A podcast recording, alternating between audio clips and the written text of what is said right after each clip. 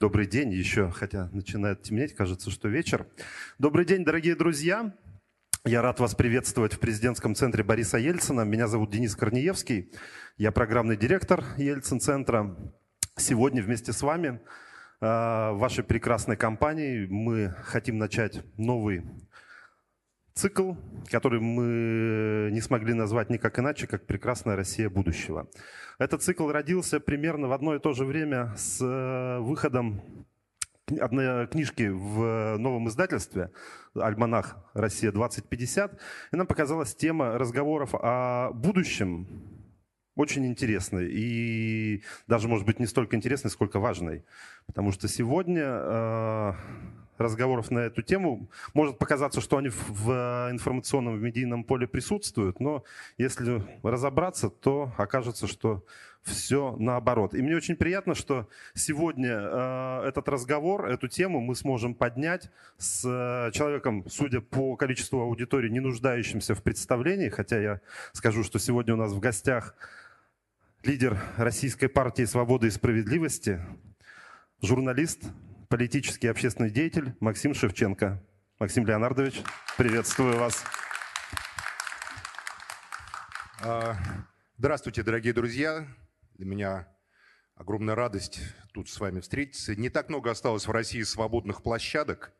Сразу вот сниму вопрос. Мне говорят, Максим Леонидович, вы же критиковали и критикуете Ельцина. Почему вы приехали в Ельцин-центр? От, отвечу потому что я очень благодарен Ельцин-центру за свободу дискуссий, за то, что Ельцин-центр приглашает сюда меня. Э, и это, наверное, не э, последнее место, где можно еще свободно о чем-то дискутировать, разговаривать. Поэтому огромное вам спасибо. Я сегодня посетил музей. Это так как э, экспозицию музея – это, собственно, моя половина моей жизни, то некоторые моменты я переживал, прямо скажем, заново на клеточном уровне и 91 год, 93-й, Чеченская война, 87 год. В 91 мне было 25 лет, поэтому я был уже осознанным взрослым человеком. И поэтому, как, как и всякий музей, это является авторской реконструкцией истории, потому что история же существует и, с одной стороны, в нашей голове, в другой стороны, в э, композиции, которая то, что в нашей голове как бы представляется. И, э, в общем, мне было любопытно и интересно увидеть многие экспонаты. Допустим, разговор Ельцина с Бушем из Беловежской пущи, телефонный. Я впервые это видел. Честно говоря, это производит впечатление очень серьезное. Поэтому огромное еще раз спасибо Ельцин-центру за это приглашение.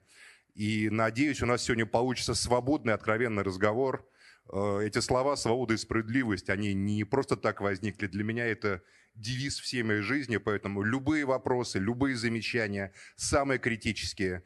Ну, естественно, как я всегда говорю в своих стримах, э, оскорбления э, личные, национальности какой-то или религии исключены. Будем карать. Будем банить. Нет, карать не будем, будем банить. А все остальное, пожалуйста, можно. Надеюсь, мы сегодня проведем плодотворный, интересный и творческий вечер. Я буквально два слова скажу о нашем регламенте. Посередине зала в проходе стоит микрофонная стойка э, с закрепленным микрофоном. Поэтому большая просьба, если у вас есть какая-то реплика, какие-то вопросы, э, желание высказаться, подходите к микрофону, э, снимайте маску с лица. Это я говорю не просто так, потому что по правилам проведения публичных мероприятий тот, кто находится без микрофона, кто не выступает, должен носить медицинскую маску. Поэтому, дорогие друзья, уважаемые коллеги, прошу вас э, ощупать свое лицо. Если там до сих пор маска не присутствует, пожалуйста, достаньте ее из кармана или из сумки и наденьте. А мы, наверное, начнем и начнем... Я буду микрофон на тогда такой выступающий, такой сюда, чтобы вешать микрофон сразу, чтобы я всегда был с микрофоном и без маски. Буду держать его в руках, чтобы никого не наказать. Хорошо. А, буквально за несколько, за некоторое время до нашей встречи здесь, э, в Зале Свободы, мы с Максимом Леонардовичем проговорили э, краткую механику этой встречи, и я предлагаю начать с э, Тезисов? Короткого, такой короткой introduction, как говорится, да, вступление. Потом вы какие-то уточ... ну, вопросы, какие хотите, собственно говоря, любые вопросы. Да. И э, свободное общение с залом. Вопросы, а потом высказываем. Мне кажется, всегда понятный регламент э, приводит к интересной дискуссии. Нет возражений? Начинаем. Все, Возражений отлично. нет. Когда, значит, меня пригласили выступить на эту тему, а, то, конечно, это очень... Э, я согласился. Э, и очень интересно задали организаторы мне тезисы, какой будет Россия через 20 лет и через 50. Да? Так как очевидно, что не через 20, не через 50 лет, через 5, через 50 лет меня точно уже не будет на этой земле, через 20 с высокой долей вероятности уже не будет на этой земле, тем интереснее говорить о том, э, чего ты не застанешь, практически точно. Э, возраст 56 год мне пошел, он располагает к свободному футурологическому проектированию. Потому что жить в эту пору прекрасную мне точно, скорее всего, не придется, а вы, молодые, уж сами разбирайтесь. Так вот, а, я исхожу из э, того, что э, человек, вообще для меня в центре истории находится человек как личность, индивидуальная, которая способна э, обобщать свой личный опыт и изучать и обобщать опыт, накапливаемый человечеством. Для меня история человечества – это во многом история накопления и осознания опыта. Поэтому, подойдя к 21 веку, со всеми э, идеями философскими, политическими, со всеми нашими историческими концепциями и политическими концепциями, которые находятся там, за нашей спиной – мы э, являемся людьми, которых до нас на этой земле не было. Потому что мы живем уже в эпоху пост э, уже Фрейд, Юнг, Адлер до нас описали мотивы личного поведения человека.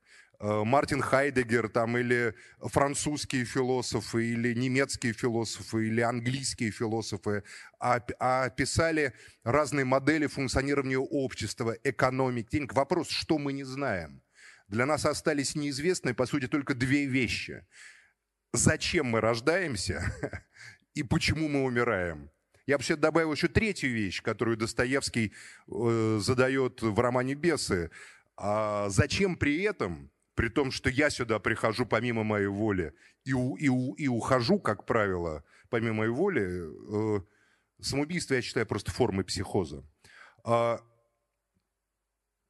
зачем при этом, Господь, ты дал мне возможность осознавать эту, эту мою жизнь и страдать в этом осознании?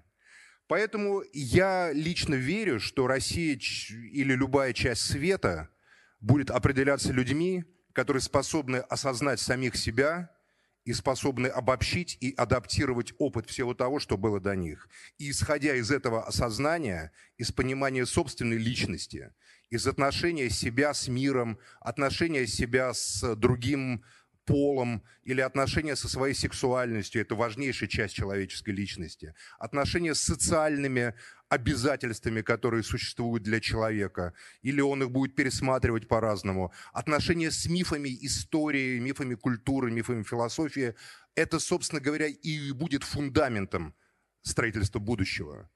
Поэтому, когда задают вопрос, какой будет прекрасная Россия, демократической, монархической, авторитарной, это вопросы для меня бессмысленные в 21 веке.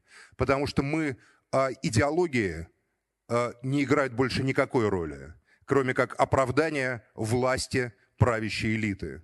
Мы видели, как социализм, великое, потрясающее, прекрасное учение, обернулось господством каких-то людей в чайках, черных волгах и шляпах, которые нам, по крайней мере, нам в моей юности ездили по мозгам, а сами потом, вот, пожалуйста, выбрали джинсы, виски и так далее. У меня-то не было иллюзий еще и в советское время. Я, как говорится, общался там в Москве в окружении э, сотрудников ЦК КПСС, и я прекрасно знал, что это люди с двойными мыслями, с двойным дном. Днем они одни, а вечером за столом, когда они хряпнут рюмочку, они совсем другие. А, но а, так или иначе, а, нету практически ничего. кроме, может быть, религии, которая опирается на личный, внутренний, экстенциальный выбор человека, потому что и в религии есть кризис институтов, тотальный, который есть в политике и в государственном управлении. Попы, мулы, раввины, там, не знаю, далай-ламы всякие, они, собственно говоря, что-то в них вроде как нормально, но что-то в них не так. А что правильно? Вот это мое ощущение жизни и смерти. Поэтому а, и то, как я, какие выводы я делаю из прошлого своего, из прошлого того, которое я сумел понять и осмыслить, и какие шаги я предпринимаю в будущем.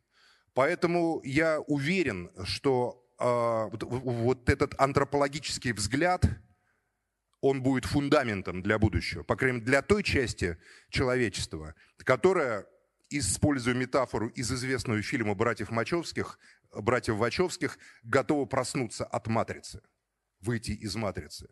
Конфликт между личностью, которая хочет быть свободной и готова выстраивать свои отношения с другими на основе правил, понятных, на основе справедливости. Потому я и назвал наше движение «Свобода и справедливость». Свобода – это личное, важнейшее личностное человеческое проявление свобода. Что такое свобода, мне Что такое свобода? Для меня это просто принимать решения и иметь возможность притворять их в жизнь.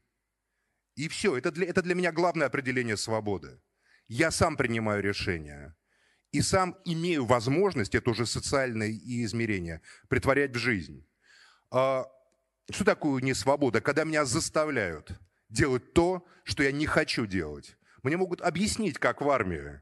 Ты должен это делать, потому-то тебе, потому что надо родину любить, ну и два года просто пытки и каторги, которые ты просто должен пройти, чтобы стать мужчиной.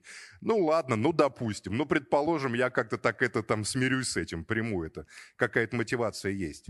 Но в целом мне представляется, что конфликт личности с матрицей – это э, фундаментальный конфликт 21 века. Правящие элиты приобретают власть, которой у них никогда не было в истории человечества. Всегда князь, барон, граф, президент, не знаю, любой фюрер так или иначе был связан с человеком, ходящим по земле, с человеком труда. Между ним была дистанция протянутой руки – король или царь Николай II, там вот он, вот они солдаты, вот он. А вы, э, люди могли видеть друг друга через эту призму дистанции между обществом, э, между народом и властью.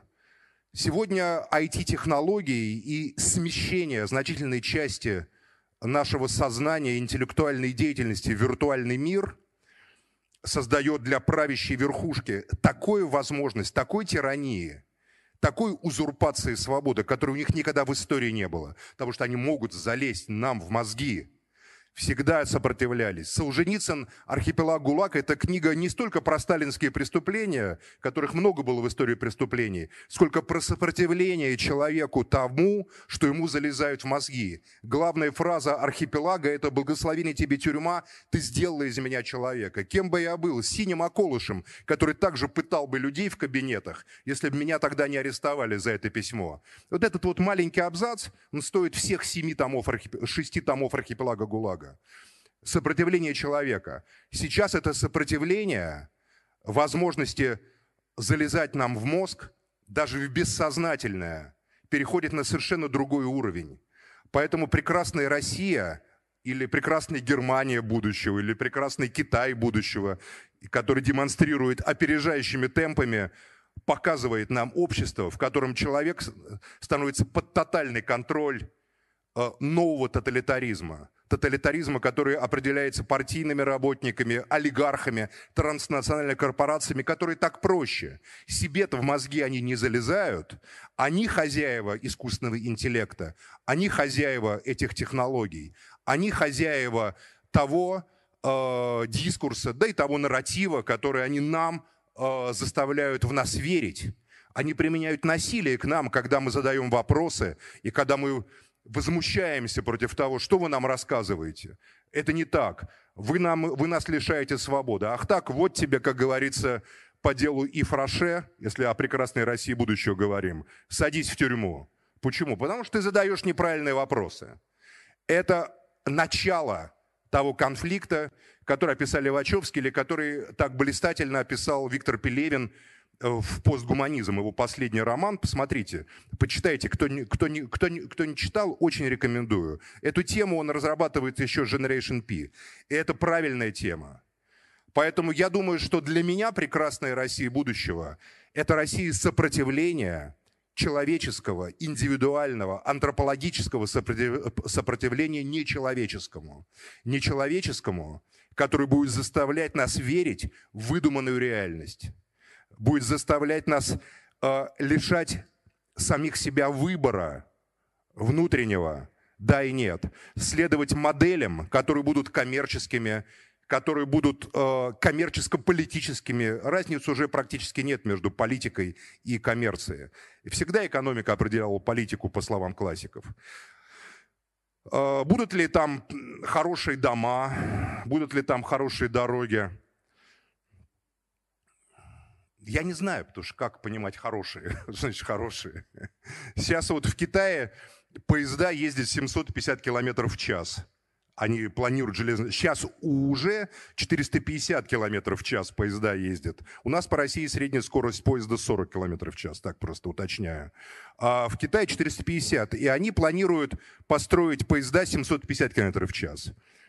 Хочу ли я при этом жить в их мире? Нет, не хочу. Я не хочу. Я с любовью и уважением отношусь к китайскому народу, к его менталитету. Не, чуть-чуть знаю китайскую культуру, не знаю китайский язык, поэтому не, не, не могу сказать, что я понимаю ее. Но читал там речные заводи, там, не знаю, Либо, Будзюи, там, философию, Дао Дэ Цзин, там, Лао Цзы, там, Моди и так далее, и так далее, и так далее но я при этом не китаец. У меня другая экзистенция. Моя внутренняя антропологическая составляющая, она не коллективна. Мы русские, вот я русский человек. А, она такова, что я не ощущаю себя частью социального большого пространства. Гармония между миром и землей для меня ничто. Потому что я происхожу из той культуры, которая формировалась русской литературой. А это анархическая культура подпольного человека, который выбирается из подполья для того, чтобы увидеть небо в алмазах, изменить самих себя. У каждой культуре, в каждом менталитете, в каждом цивилизационном э, пространстве заложена своя антропологическая модель. И, конечно, правящим элитам мира, между которыми бывают конфликты какие-то за рынки, за что-то еще, э, охота иметь покорное население – и Китай – это модель того, какой они хотят сделать мир. Каждое ваше движение будет открыто, как это в Китае. У вас будет социальный рейтинг за правильные и неправильные дела.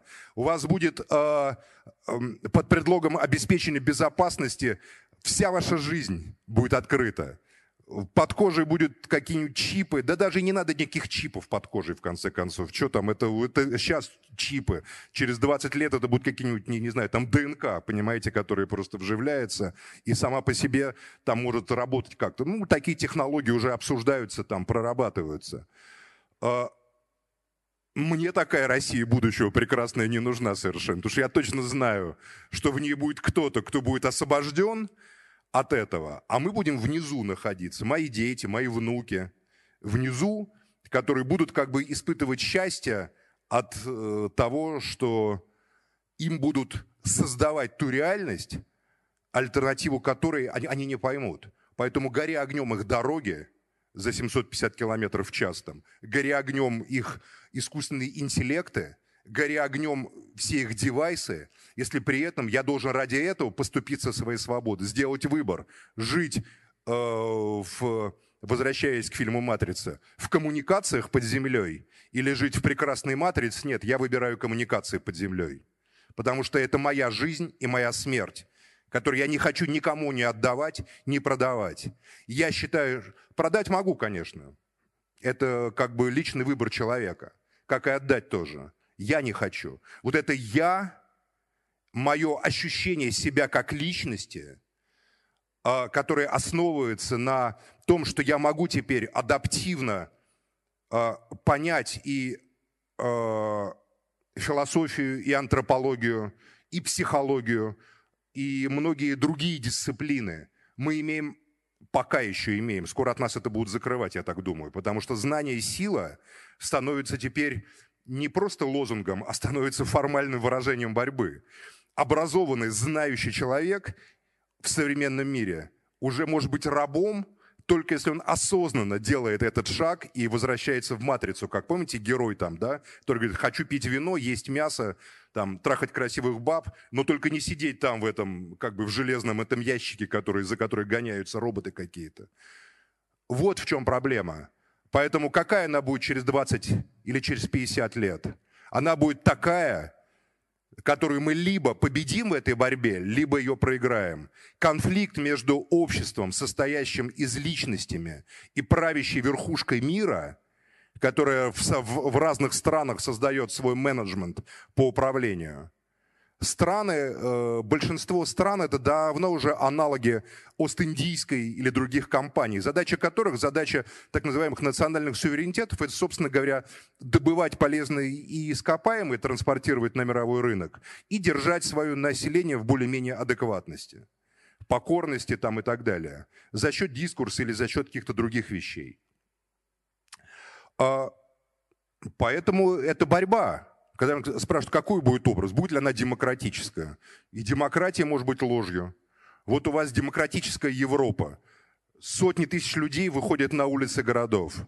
Сотни тысяч людей задают вопросы. Во Франции. Вот Владимир Владимирович Путин спрашивает, хотите как во Франции? Я сразу сказал, конечно, хочу. Потому что это не потому, что мне нравится, когда громят, там, не знаю, латинский квартал. Я очень люблю Париж, и я не, не люблю, когда его поджигают там и громят. Но потому что чувство человеческого достоинства, гражданского самосознания французов заставило их из-за того, что бензин подорожал, там на 20 центов, понимаете, началось движение желтых жилетов практически. Сначала написала девушка одна там, э, по-моему, Facebook, что как же так, мне теперь на работу в месяц я буду платить на 30 евро больше там, или на 40, а кто мне это компенсирует? А, во, а Франции считают каждый евро, это, как говорится.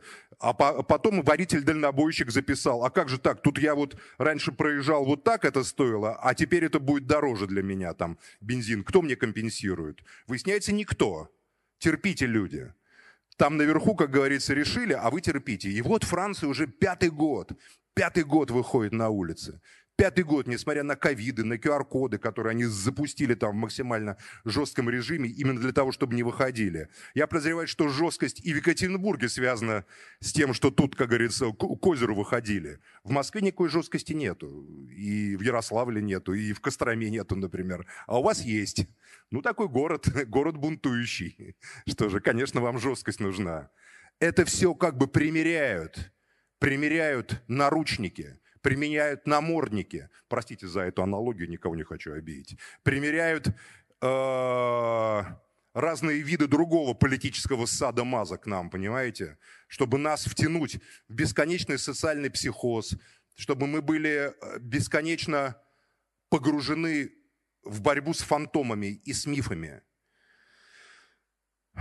Поэтому э, через 20 лет я верю в Россию в том смысле, что в ней есть факторы, которые не поддаются э, легко этому давлению, этому террору, информационному террору правящей миром элиты, класса господ, касты. Это не класс, это каста, каста господ. В частности, это пресловутая многонациональность. Сейчас я скажу очень неприятные вещи – русский народ, которому я принадлежу, э, настолько связал свою судьбу с государством, что вот государство умерло, Советский Союз, и сразу вымерла значительная часть русского народа. Государство что-нибудь еще сделало, и русские опять как бы вымирают. Государство уничтожило э, центральной России, не знаю, бываете ли там в Смоленской, Владимирской, Ярославской областях Тверской, коренные места жизни русского народа. Это просто пустыня. Э, мертвые села, мертвые деревни, необрабатываемые поля. Нет, они сейчас начинают обрабатываться, потому что все эти огромные пространства земли, становится частной собственностью новых латифундистов, новых корпоративных э, владельцев, собственников и так далее. Вся центральная Россия переходит в частную собственность. Нет никакой земли, которая была бы... Сначала с нее убрали народ, но у них одна есть проблема. Другие народы России, которые не связывают свою судьбу с государством, не так легко уничтожаемы, как русский народ, не сгоняем из земель. Приведу пример татар, например. Вот Пензенская область. Очень интересный феномен. Есть великолепное, потрясающее село, Средняя Юлизань, татарское село, которое снабжает мясом там все мясные магазины Москвы при мечетях, который кониной снабжает Татарстан, а, там, не знаю, в Татарстане, я удивился, конину практически не выращивают. Говорит, а мы, говорит, нам юлизанцы. 25 тысяч, самое большое татарское село в Европе. В каждой семье по три, по четыре ребенка. Дома каменные, по два, там по три этажа. Э, рядом в 100 километрах с лишним старообрядческое древнерусское село Паим – в советское время там было 15 тысяч населения, сейчас 3,5 тысячи. В советское время там было 2,5 тысячи голов личном владении крупного рогатого скота, разные стада. Сейчас 20 или 30 наберется. Было несколько школ, сейчас и последнюю хотят закрыть. Была больница, которую еще князья Шереметьевы, графы Шереметьевы построили, полного цикла. В советское время там была амбулатория, лаборатория значит, для э, пенсионеров, акушерско-гинекологическое отделение, педиатрическое отделение. Такие вот корпуса прям много. Сейчас только одно осталось, терапевтическое практически. Все остальное развалено, ничего нету. Скорая помощь едет в Паим за 60 километров. Женщину на сохранение везут по плохим дорогам километров. Он говорит, если, значит, как мы говорили, если на, на сохранение ближайшие 60 километров, но туда лучше не возить, лучше сразу везти в Пензу, а это почти 100 километров. То есть вы знаете, это момент, когда женщину даже как бы на диван как бы перенести, и то как бы там опасно может быть, да? Вообще ничего нету, полное разорение, только старики живут только старики. И то выживает за счет того, что сохранили старообрядческие традиции, то есть нету пьянства, и просто вымирает. Молодежь вся уехала, а в татарском селе все. Я думал, почему так? Вот я думаю, вот ответ на это, потому что русские все время ждут, какое будет государство? Коммунистическое, демократическое, монархическое. Мы, русские, думаем, вот государство, оно для нас. Мы же государствообразующий народ, да? Ну государствообразующий народ тогда, как говорится, вас делают, нас делают крайними. Потом государство кидает нас в очередной раз. Партийные, я, я очень прошу прощения, партийные секретари, которые вчера нас учили историческому материализму, сегодня учат нас э, Власов, э, тому, что генерал Власов это хороший, и, значит, Корнилов с Деникиным это благодетели вообще были русской земли.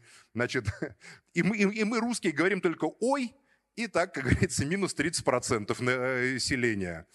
А татары не верили ни советскому государству, ни антисоветскому государству. Они верили кому? Вот соседу верю, там, общине верю, верю, что... Я их, я их спрашиваю, как у вас получается, что вы процветаете? Говорит, Максим Иванович, сами не понимаем. Нет, мы голосуем как надо, там, все надо. Ну, просто мы у них денег не берем, у государства. Я понимаю прекрасно, что а, для русского человека источник выживания в будущем – это отказ от доверия государству.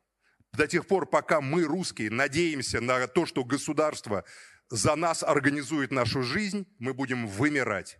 Мы будем исчезать вместе с меняющимися формами, как шагреневая кожа сокращающегося государства.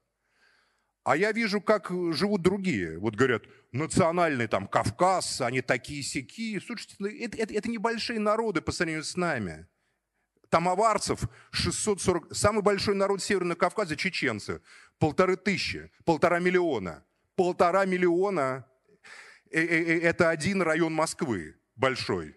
Ну, не очень даже большой. В центре, наверное, живет полтора миллиона где-то, понимаете, в центре Москвы. У них, в принципе, где-то лучше, где-то хуже, но в целом живут. Почему? На себя надеются. Какая будет Россия будущего? Если люди будут надеяться на себя, если люди будут создавать э, горизонтальные связи между собой, если люди поймут, что государство – это миф, или государство изменится и станет инструментом поддержки людей, тогда мы вообще есть смысл говорить о том, какая будет через 20 лет. Если не будет, то будет так. Русские переедут в города, их всех сгонят в города. Земля русского народа перейдет в частную собственность, я не знаю, кому угодно, там, любым иностранным корпорациям. Как это уже сейчас происходит. 84% экономики России принадлежит иностранным инвесторам. Мы, мы почти достигли царской эпохи. В царской вот на момент начала Первой мировой войны было пример такие же цифры. Это выдавалось за экономический рост. 80 с лишним процентов экономики Николаевской России принадлежало иностранцам. Не немцам, кстати, как французам, бельгийцам. Бельгийский капитал был очень большие инвестиции. Англичанам. Поэтому, как говорится, и на стороне Антанты выступили в годы Первой мировой. Здесь то же самое примерно будет. Мы, нас, русских, переселяют в города. А, у них уже есть проект «Агломерация». Большая европейская агломерация. Питер-Москва 65 миллионов. Уральская агломерация – это уже про вас. Екатеринбург, Челябинск. Южная, Ростов, значит, там Сибирь. Еще они новые города собираются строить, понимаете, там, которые, очевидно, будут комфортные, в которых будет 6G, э, и которых, наверное, будут жить китайские бизнесмены, я так думаю, которые будут тут как бы вдоль трассы, которые проводят уже через э, Владимирскую область, Э, которые нам сначала говорили Москва-Казань, но сейчас сказали, нет, дальше до Монголии поведем. А мы и так знали, что это трасса для того, чтобы китайские трейлеры в Европу ездили через нашу территорию свободно. А вовсе не, не для нас с вами. Нам не по карману по этой трассе проехать. Так от Москвы до Казани по платной дороге, это, знаете, на самолете дешевле пролететь, чем вот так вот поехать. Поэтому э, какая будет Россия? Она будет такая, которую мы обретем в своей борьбе, которую мы заслужим для наших детей и внуков сопротивления. Нам не нужны их технологические достижения, если за них нам надо будет заплатить нашей свободой. Нашим, если мы наши уникальные, э, наше уникальное рождение и нашу уникальную смерть должны отдать в обмен на какие-то там 5G, железные дороги, гори это все огнем. Я лучше моей прекрасной жене отдам мою жизнь и смерть, понимаете, чем им. Нафиг это надо. Поэтому, э, друзья, футурология, конечно, очень интересная вещь, но с, другой стороны, может быть и все остальное. Если мы сумеем построить то общежитие свободное, э, вот слово демократическое, я его избегаю, потому что демократия – это, в принципе, делегирование полномочий каким-то партиям, буржуазным партиям. Я тут скорее даже поддержу статью Суркова, вот последнюю, предпоследнюю про IT-демократию. Говорит, зачем вам эти упитанные посредники?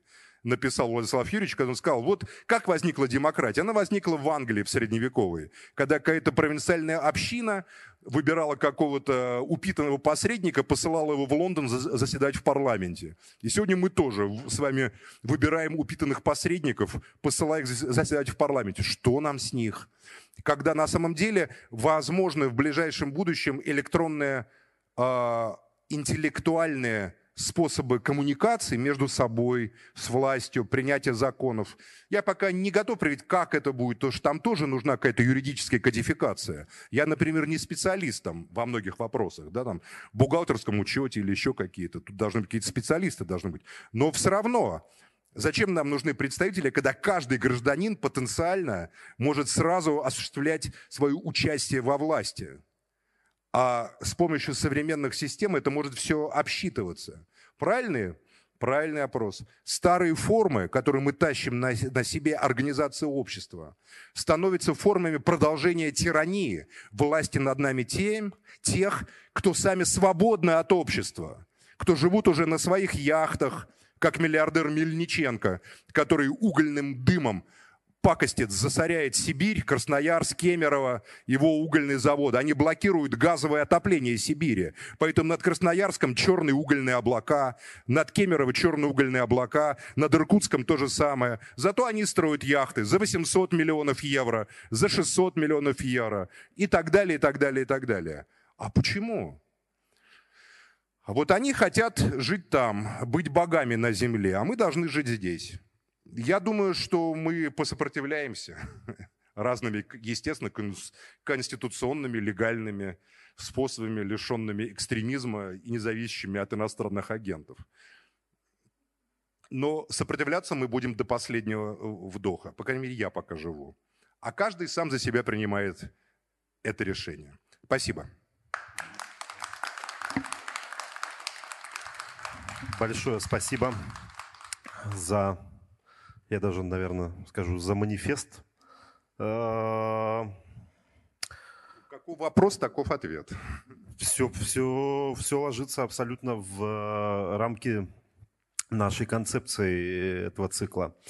Я, с вашего позволения, э, начал бы с э, ряда вопросов, если вы не возражаете, из того, что вы сказали сейчас в таком социо антропологическом э, разрезе я бы попробовал это перевести немножко в такой, может быть, политика э, экстраполировать на политико-философские э, категории, если вы не против. Хотел спросить первонаперво, вот то, с чего мы, в общем-то, начали этот цикл, задумались над вопросом, да, почему сейчас так много разговоров о прошлом и практически отсутствуют разговоры о будущем. Пугает ли оно? э, настораживает, либо просто на него нет ответа? Ну, как известно, история – это способ оправдать настоящее. Ты оправдываешь современные, допустим, рассказывая и гипертрофированно рассказывая о сталинских преступлениях, ты оправдываешь современное разрушение больниц. Говорит, да, я больницы разрушил по всей стране, зато людей не расстреливал. Логично, логично, правда, не расстреливал, если не, не считать там Чечню или еще какие-то там аспекты бытия. Какое-то время будет спустя рассказано так. Да, я там, допустим, не разрешаю вам выйти из дома без намордника с нарисованным на нем QR-кодом, зато я больницы не разрушал по всей стране как вот во время оптимизации здравоохранения. Ну и так далее, и так далее, и так далее. Поэтому прошлое – это всегда оправдание просто настоящей современной власти. Ведь истории никакой нет, по большому счету. Э, это миф. Вот берет, приходит гениальный историк, там, Борис Александрович Рыбаков, да, абсолютный гений.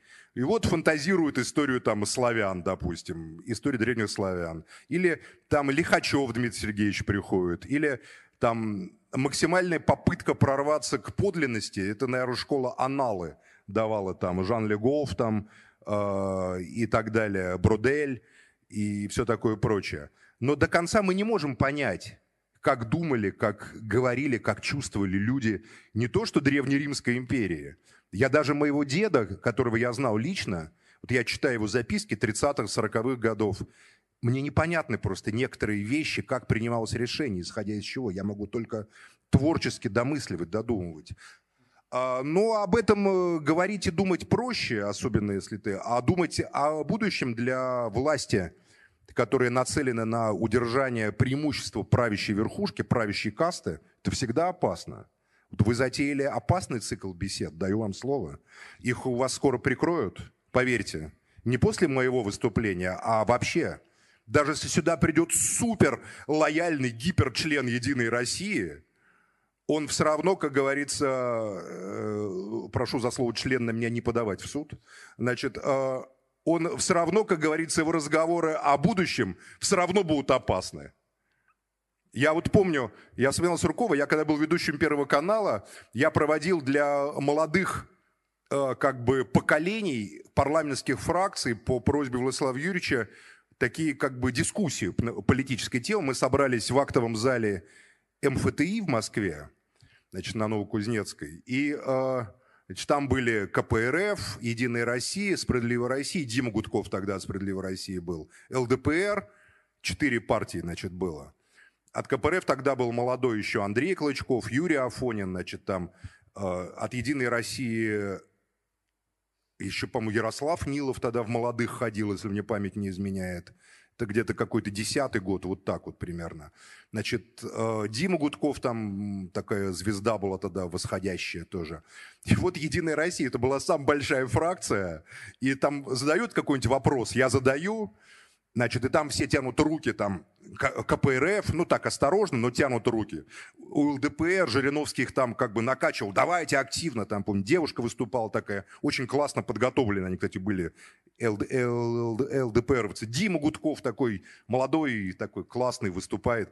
Ядро, это такое молчание, я вижу в глазах страх, потому что, нет, это образованные люди, которым есть что сказать, но поднимешь первую руку, все сразу, блин, ты что там, выскочка что ли? Перед сурком хочешь? Понятно тебе сказать. Не поднимешь руку, скажешь, ты что как идиот сидишь, руки не поднимаешь. В итоге они впали в когнитивный такой психологический ступор. Так что Сурхов просто расхохотался в итоге и сказал, ну ладно, одну фракцию, я чувствую, мы можем удалить из зала, имея в виду Единую Россию. Поэтому даже если вы их сюда позовете, все равно это будет, как говорится, опасный разговор. Попробуем виду, даже молчание о будущем – это уже опасно в наше время. А о чем ты, собственно говоря, молчишь? Что ты подразумеваешь своим молчанием в этом будущем? Давайте мы, я попрошу вас, давайте Для соблюдать э, регламент Россия будущего, и будем задавать вопрос через микрофон. Это Россия, в которой меня не будет.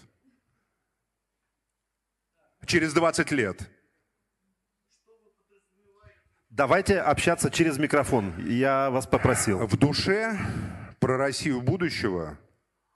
Вот, Максим Я, по, я думаю, что это будет в душе. Я хочу, чтобы это была страна свободы и справедливости. Я вам сказал, свобода – это принимать решения и предварять их в жизнь. И договариваться с другими людьми, да, и все. Конечно, а что еще? А что вам мешает задать свой вопрос через микрофон? Почему вы хотите с места именно Обязанности – это уже не свобода. Обязанности – это обязанности. Нет.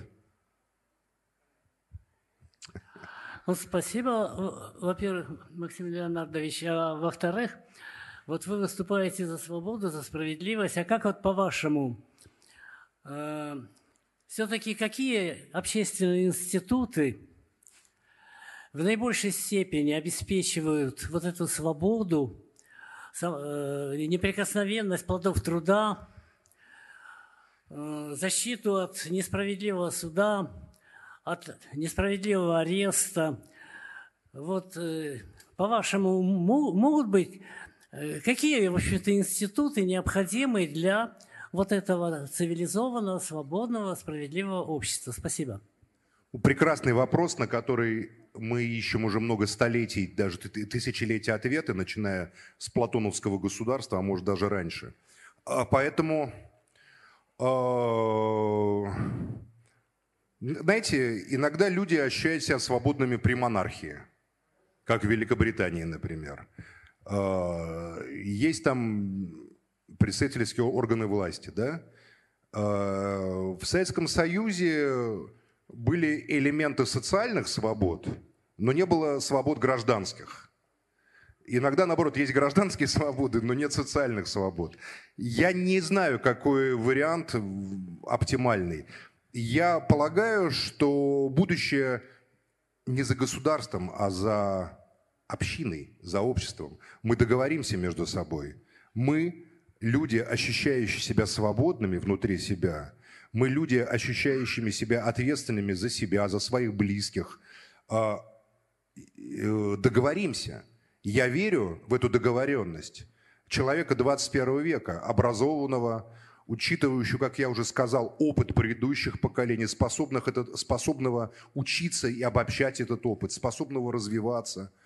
Поэтому для меня оптимальное общество – это общество, в котором достигнут э, общественное согласие и гражданский договор. А какие формы оно приобретет? Оно может быть, на самом деле, иметь... Человек может себя ощущать свободным и, на самом деле, быть свободным в авторитарном обществе. А может в демократическом. А может, наоборот, в демократическом ощущать себя как в тюрьме и, и так далее. Это сложно, тут нет простого решения. Говорят, демократия лучшая из способов правления. Ну, смотря где. В Англии, наверное, да. А в Никарагуа демократия – это лучший из способов организации жизни. Сколько там Самос организовал парламентских выборов? И сколько там было всего, понимаете? К чему это привело?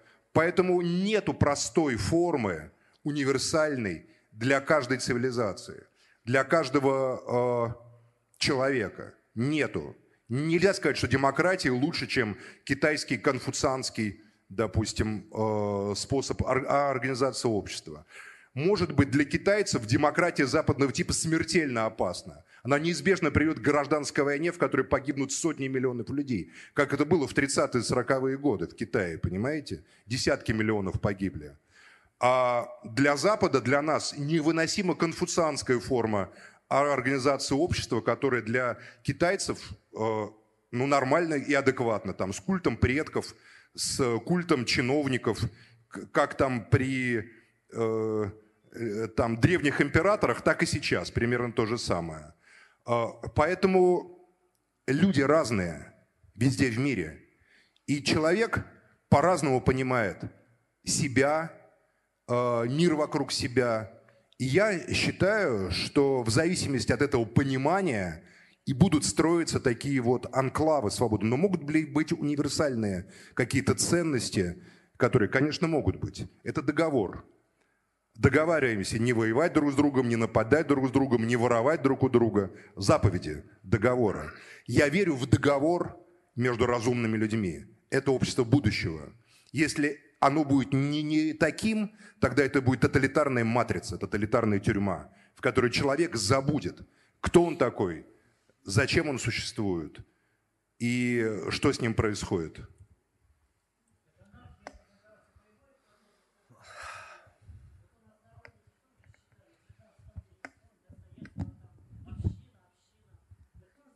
вашу общину? Кто защитит общину от агрессора, от тех же кочевников? Ведь исторический опыт свидетельствует, что наоборот нужно верховенство права, правового закона. Еще Аристотель говорил, что верховенство закона – это благо. И, исторический опыт показывает, что там, где нет не обеспечено верховенство закона, где не обеспечены права человека вот на жизнь, свободу и, и трудовую собственность, там происходит кошмар. Я согласен с вами, но я, допустим, не готов платить за свободу и безопасность тем, что если я неправильно выскажусь о Троцком, меня потащат в кабинет к следователю и, и, и будут там бить двое суток, э, чтобы потом вывести на процесс, где я расскажу, что я германский или японский шпион. Такая свобода, извините, мне нахрен не нужна, даже социальная такая свобода не нужна. Поэтому э, государство было... Не... Я понимаю пути русской революции. Я понимаю, почему случилось так или иначе. Я, я, я даже примерно понимаю мотивы террора 30-х годов. Он был не сверху, а снизу, на мой взгляд, мотивы террора. Вот я все время много общался там с Никитой Сергеевичем Михалковым, так довелось. Вот «Утомленный солнцем» первый фильм – вот он на самом деле раскрывает многие вещи. Вот вам красный командир, красный комиссар, который сам там рубил шашкой. Во что он превращается? Просто в царского генерала, который ездит на персональной машине, живет на даче на Николиной горе. Дома там у него вишневый сад, понимаете ли, с тремя сестрами происходит, белогвардейщина какая-то. А народ в это время в бараках живет, Уралмаш строит, Днепрогэс строит, по карточкам питается. Естественно, у, у народа возникает запрос, а что это за новая такая аристократия? А как, э, если от гражданской войны прошло 15 лет, 37 год? 15 лет, это всего ничего. 15 лет назад, помните? 2006 год. Как вчера, правда? Глаза закрываем, открываем, вот как вчера. 15 лет прошло. Поэтому народ какой знал способ решения с новой возникающей аристократии? Смертная казнь, ехидным гадином и, и так далее. И понеслось, поехало. Это было к сожалению, неизбежное веяние эпохи социальной модернизации. Но, но переносить опыт тот на наши дни я не готов, потому что я не человек начала 20 века. Вот мой дед был таким. Мой дед родился белорусским крестьянином, дважды был арестован, учился, закончил МГУ, умер доктор Хабитус Берлинского университета, Гумбольд университет, зная семь языков. Хотя при рождении, в детстве, он знал только белорусский, западно-белорусский, полесский диалект, тростянку и польский. Там не, там не говорили на других языках. В деревне на окраине Беловежской пущи. Ну вот вам, пожалуйста, вот, но, но, но я не он, я учился, родился уже на Соколе, в Москве, учился в школе, меня бесплатно лечили всю жизнь. Меня учили там, я не хотел там двум языкам, там, там в немецкой спецшколе, будь она неладна, там меня этому немецкому учили зачем-то. Понимаете, там, ну и так далее. То есть я уже по-другому и изначально живу. Поэтому переносить на себя модели конца 19-20 века при всей огромной симпатии Герцену, Михайловскому и другим замечательным выдающимся людям, или понимая мотивы Ленина, Сталина и с интересом и глубоким уважением и симпатией относясь к Ленину и его политическому наследию. Я понимаю, что он действовал адекватно тому человеческому фактору и той эпохе, которая была, отвечая в частности на ваш вопрос. Потому что вы дословно повторили ленинский тезис о том, почему мы, большевики, должны бороться против махновского движения. Потому что красноармейцы задавали вопрос, махновцы же наши братья, мы же вместе с ними против белых воюем, а сейчас мы пришли сюда их тут карать.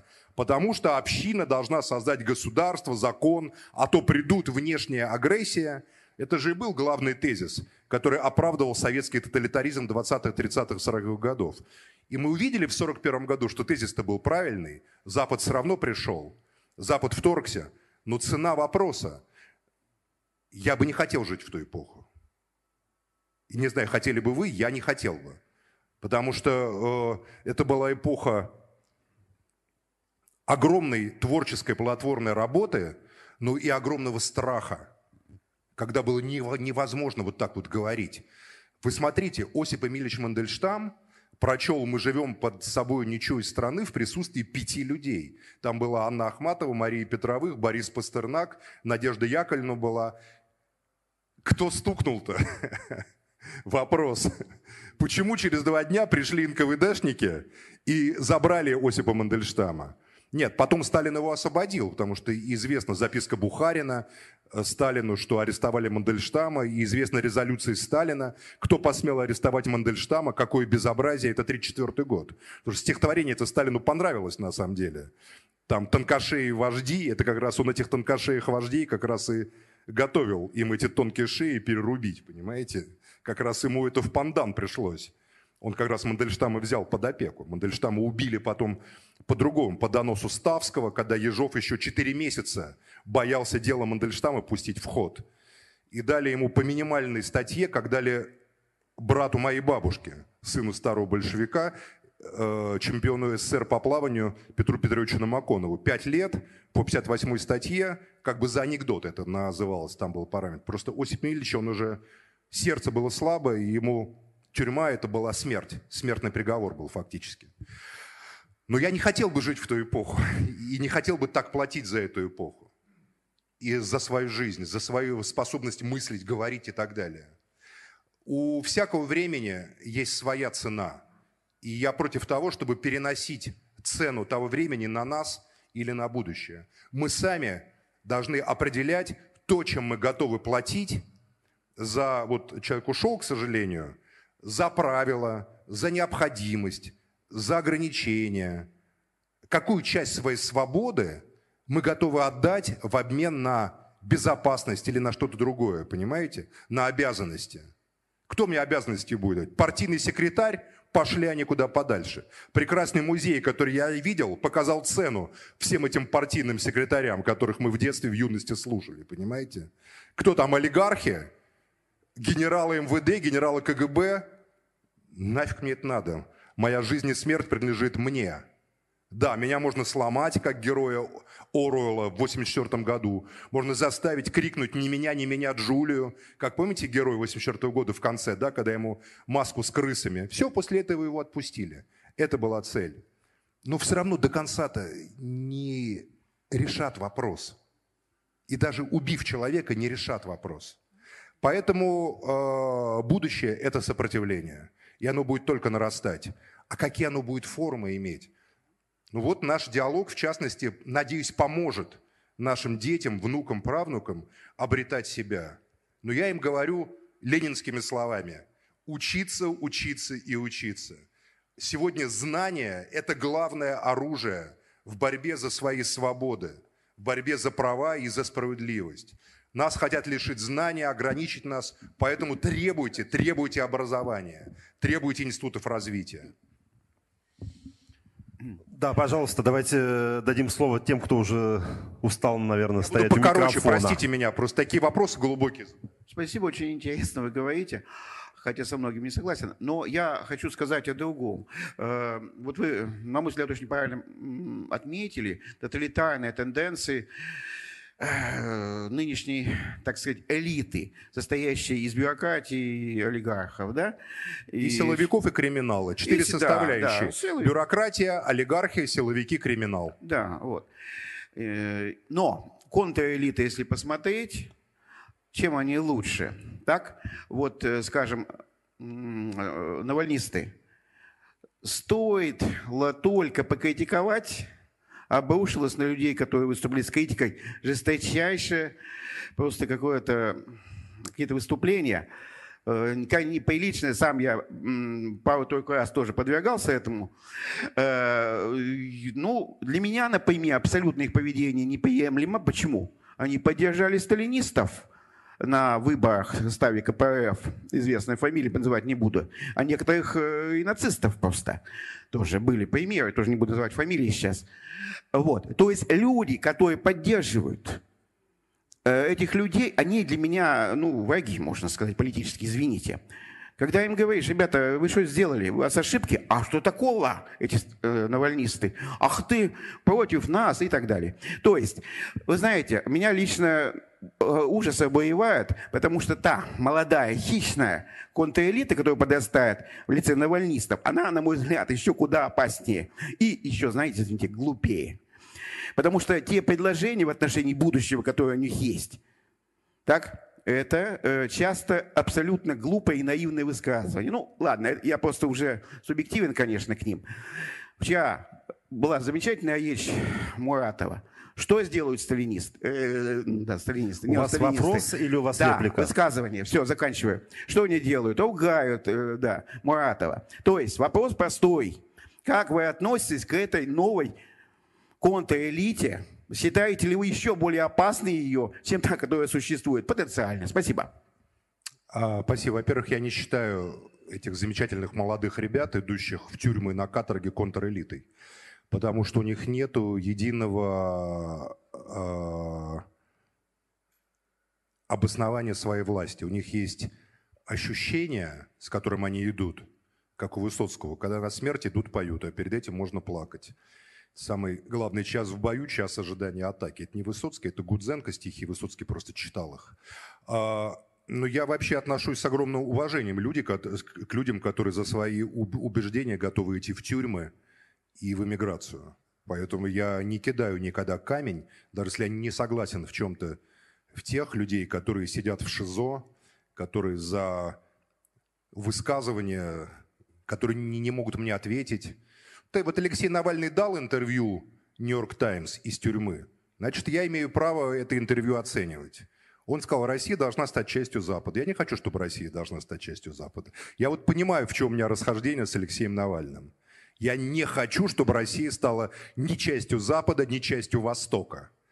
Я не знаю, как она будет называться, Россия она будет называться, или как-то по-другому. Но я хочу, чтобы мы сами строили свою судьбу, исходя из того, из той антропологической реальности, которую мы являем собой или которую мы хотим, давайте, исходя из своих утопий и, и так далее, и так далее. Я, я готов дружить с Западом, люблю там Запад или китайскую культуру, но я не хочу, чтобы мы стали частью Запада. Это у меня вот водораздел с Алексеем Анатольевичем Навальным. А борьба с коррупцией поддерживаю, борьба с произволом, беззаконием поддерживаю в чем-то не поддерживаю. Я не отношусь к этому так э, пафосно, как, простите за это слово, как вы. Потому что я не считаю их контрэлитой. Я считаю их поколением, которое захотело жить не по лжи и получило за это дубинками по хребтам. Контрэлита – это очень серьезная вещь. Вот Ленин, Сталин, Троцкий – это контрэлита.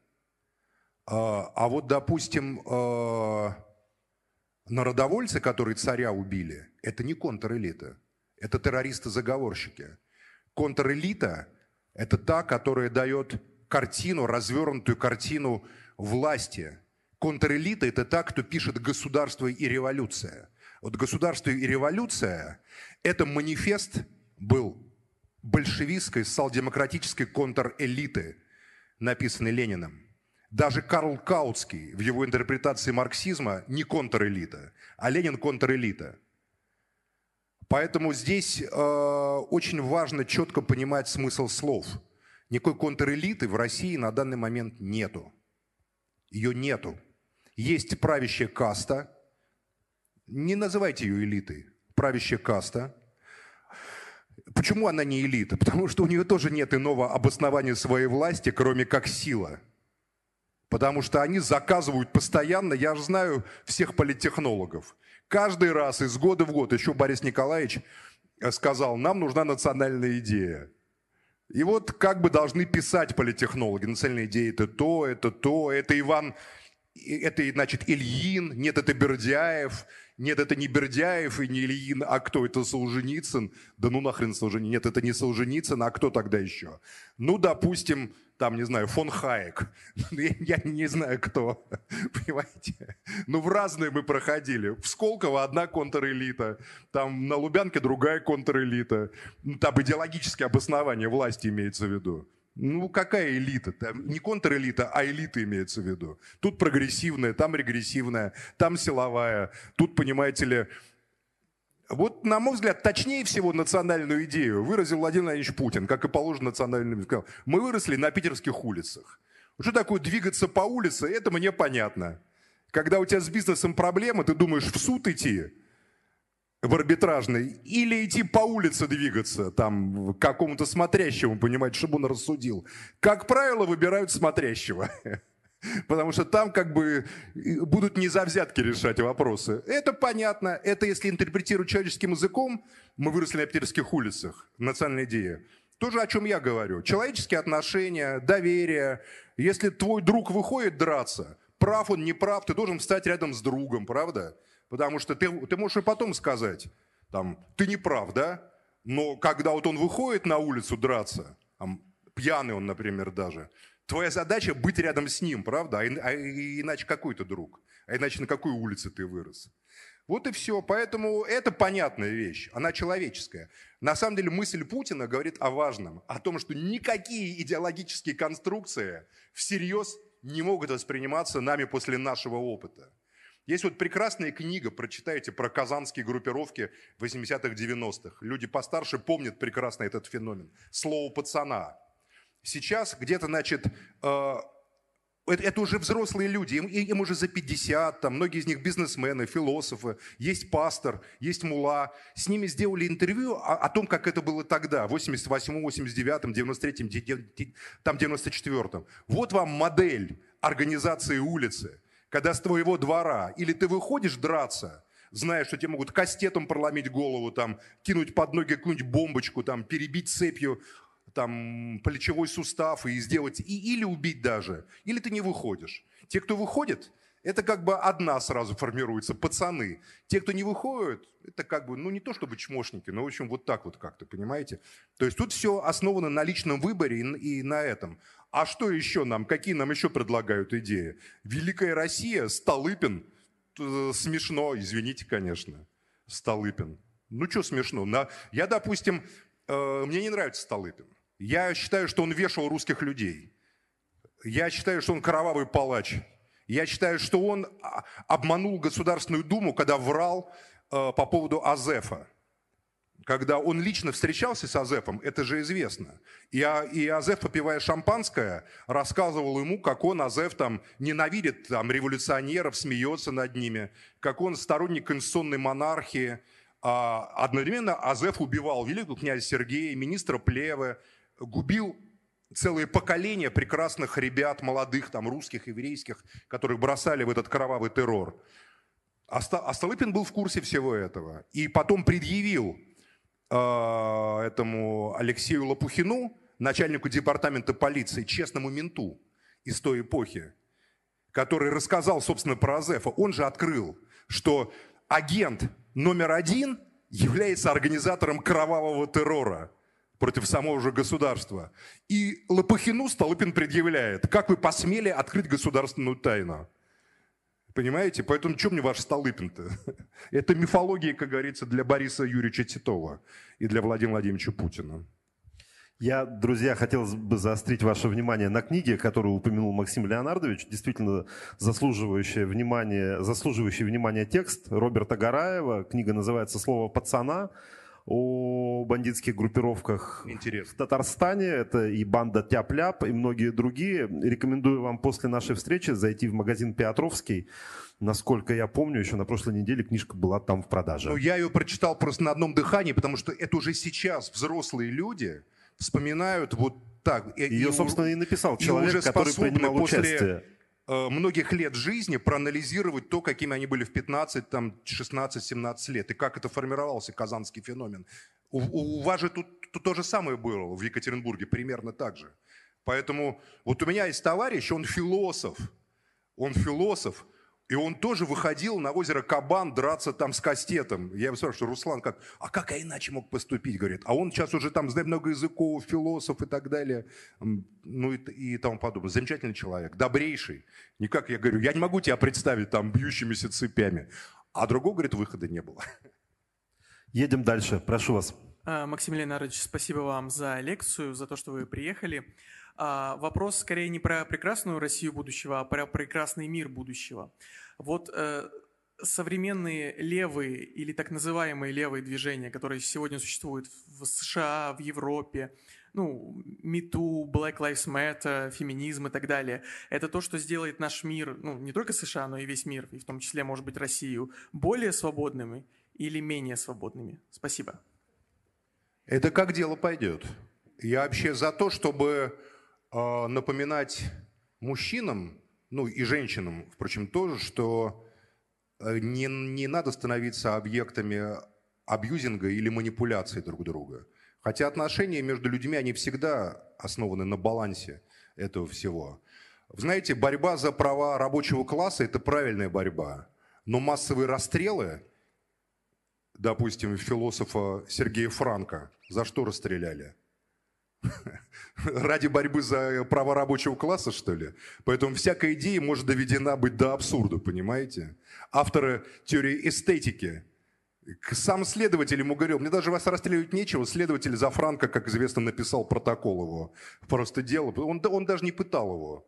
Потому что тот, как философ, принял свою смерть. Философ же должен, как Сенека, принимать свою смерть несравненное право, как писал Гумилев, самому принимать свою смерть. А, Поэтому я вижу тут большие угрозы человеческим свободам. Всякое обобщение, всякое доктринирование, всякая институциализация такого рода борьбы, она может обернуться новым тоталитаризмом, который будет... Все тоталитаризмы 20 века были в самых лучших намерениях защита рабочих, права человека, э, борьба за мир, права нации. Немцы были народом разделенным, униженным, оскорбленным Версалем? Конечно, были. К чему это привело? Мы видели, к чему это привело. Рабочие и, и крестьяне русские были угнетены. Да еще как. Оправдывает это разве 37-38 годы? Ну и так далее. Поэтому здесь мы, мне кажется, должны быть на позиции как я уже сказал, имеем право личной свободы. Я готов менять свои взгляды по отношению к женщинам. Готов. Я, я готов продумать и обсудить слово и понятие патриархия. Я понимаю обиду женщин, то, что женщины, девушки живут в нашем мире с юных лет в грубой атмосфере, в грубой атмосфере мужского тестостеронового такого активного насилия. А, Я это понимаю, я готов это обсуждать, но я не готов принять это как вот, чтобы мне вот так вот это вот рубили, декламировали. Это этика. Этика может быть только как бы через мою душу проходить, через мой выбор. Это важный момент. Поэтому насилие в этом вопросе мы тоже не потерпим. Но к нашим сестрам, к нашим женам, к нашим матерям и так далее мы готовы, к нашим дочерям, мы готовы, конечно, менять свое отношение. И, честно говорю, это будет правильно. Жить так становится гораздо интересней. А, Но Потому что, извините, ну мы же, правда, это же все развивается. Еще в 19 веке женщина вообще, что должна была быть женщина? Рожать и давать, рожать и давать. И еще за домом следить. И все, по большому счету. Ни гражданских те прав, ни образования. За все боролись женщины. Все у нас смеются. А, какое смешное имя, Клара Цеткин. А Я считаю, женщине должны памятники стоять.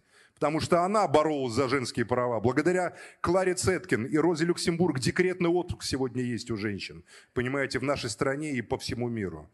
Конечно, мы, мы мужчины, должны тоже понимать какие-то вещи, но здесь есть вещи, которые надо спокойно и деликатно обсуждать. Спасибо. Это может привести к чудовищной тирании в будущем. Кстати, Пелевин гипертрофирован. Вот еще раз, постгуманизм. Вы не читали? Кто читал постгуманизм? А, пожалуйста, посмотрите, почитайте, получите огромное удовольствие. В сатирической манере он описывает этот мир будущее, где там э, молодой человек, назначая по дистанционно свидание с девушкой, это есть целая процедура, пишет сразу в предпочтении, только без стропона, пожалуйста, уж полагается, что мужика надо, как говорится, наказать за то, что его предки были патриархальными абьюзерами. Очень смешная книга и очень страшная на самом деле. А, Максим Леонардович, эх, Русь, куда ты несешься, Русь. Мне кажется, эти слова великого классика могут э, точно характеризовать тему нашей сегодняшней дискуссии. Но вопрос такой. А, на днях, а, если не ошибаюсь, как раз в Совете по правам человека а, Александр Сакуров сказал, что регионы Кавказа ну, можно отпустить вот как э, в прекрасной России будущего может решаться такой вопрос, по вашему Я мнению? считаю, что Сакурова в Голливуд можно отпустить. Он великий режиссер, лауреат многих конкурсов. Я думаю, в Голливуде его ждет большое будущее.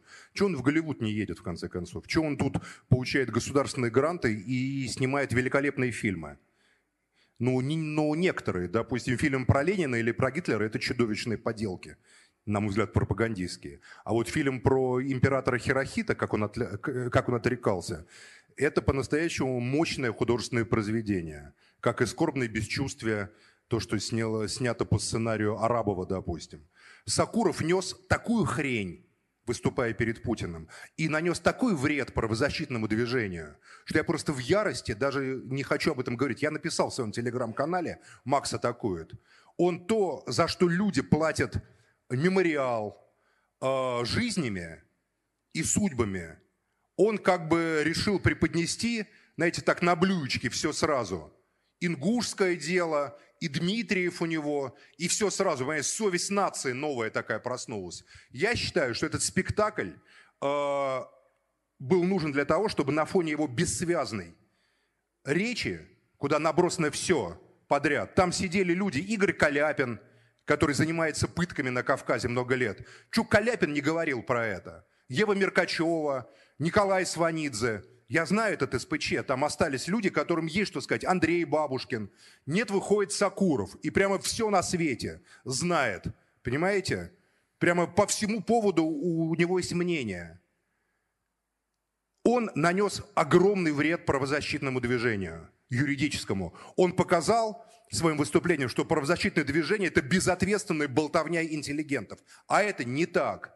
Не Алексеева, я знал Людмилу Михайловну очень хорошо, имел честь с ней сотрудничать, не э, Олег Орлов из мемориала, запрещенного в России практически, не Катя Сакирянская, не другие замечательные люди, которые годами там работали, рисковали жизнями, как там убитая Наталья Истемирова или Анна Политковская.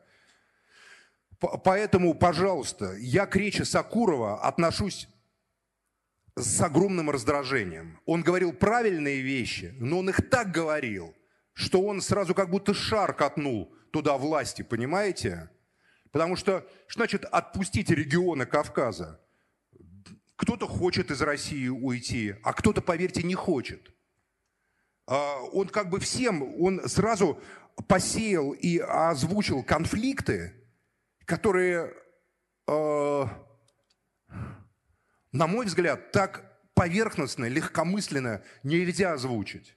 Поэтому ответ Путина был в целом а, как ответ человека, который отвечает за безопасность нашей страны, будучи президентом, совершенно правильный ответ. А выступление Александра Николаевича, к сожалению, было абсолютно неправильно, структурировано, неправильно построено. Он, он даже не мог выучить фамилию ингуша, Мальсагова. Он неправильно произнес фамилию Мальсагова. Понимаете? Поэтому, вы извините, я... Эта речь просто привела меня шокирующее состояние. В, от- в отличие от, от выступления Дмитрия Муратова в Осло, которому я очень благодарен Дмитрию Андреевичу за то, что он упомянул уб- убитых в Центральноафриканской республике журналистов, среди которых мой друг Архан Джемаль. Спасибо, Дмитрий Андреевич. Спасибо. Можно? Да. Здравствуйте, меня зовут Надежда. Изначально хотела бы выразить восхищение, которое, думаю, поддержат все вашим э, ораторским талантом. Ну, да, объективно вы говорите так мастерски, что мне кажется, вот если бы вы сказали кому-нибудь, так, встань, возьми ту сумку, пойди туда и сделай то, тот человек встал бы и сделал это. Переходя же к вопросу. Это Кашпировскому, это не ко мне. Окей. Я не манипулирую людьми. Я слушала вас и размышляла. Вот свобода, как вы ее описываете, вообще она для большинства ли? Ведь если свобо- свобода – это выбор и ответственность за него, это уже роскошь. Более того, по моему мнению, свобода также познание. И не в модусе, э, господи, не в модусе обладания, нахвататься каких-то знаний, да, а в модусе бытия, знать, критически понимать, быть знанием. Более того, свобода — это действие, и не вечером полистать ТикТок, а сделать какое-то сильное жизненное решение. Все это свобода. Вообще, нужна ли она массам? И второй вопрос. Если все-таки нужна, даже с этой опасностью оказаться, как вы говорите, лицом в клетке с крысами, да, как нести ценности свободы в массы?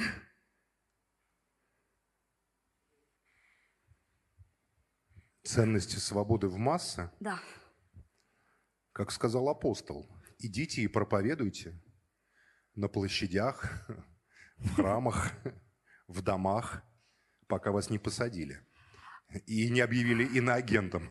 Как других способов нет несения плодов ваших мыслей и плодов свободы. А, Вы прямо... Это важный вопрос. Пушкинская, да? Зачем стадам дары свободы? Их должно, что там, да, или стричь. А, Это романтический взгляд XIX века. Мне кажется, люди в наше время заслуживают эмансипации от этих пространств больших величин. Мы э, даже социальные сети персонифицировали для нас эту массу. Я теперь знаю из этой массы пролетариев там Ивана, Петра, Наталью, Татьяну, которую я никогда в жизни не видел, но я вижу в Фейсбуке их там высказывания, аватары, там, не, не знаю, там и так далее, мне могут говорить. Даже вот наша с вами здесь беседа. Вот вы же не масса, да? Но если бы я вас не, не знал, а так видел издалека, вот масса собралась, екатеринбуржцы. Ну, у вас у всех есть взгляд. Поэтому я считаю, что это да, это, как я уже сказал, э, правящая каста над миром и их менеджеры, управляющие государствами и регионами, захотят превратить подвластных в массу с помощью IT-технологий, насилия и- или пряника, или кнута. Но сопротивление – это только личная вещь, индивидуальная. Это только личная ваша готовность выйти на площадь в тот назначенный час, как спел об этом Галич Александр. Это нет другого способа. Нет другого способа, кроме личного. Не удастся переложить ответственность за выбор ни на партию, ни на народ, ни на религию, ни на государство, ни на папу, ни на маму, ни на мужа, ни на жену, ни на детей, ни, ни на кого. Это только личное. Понимаете?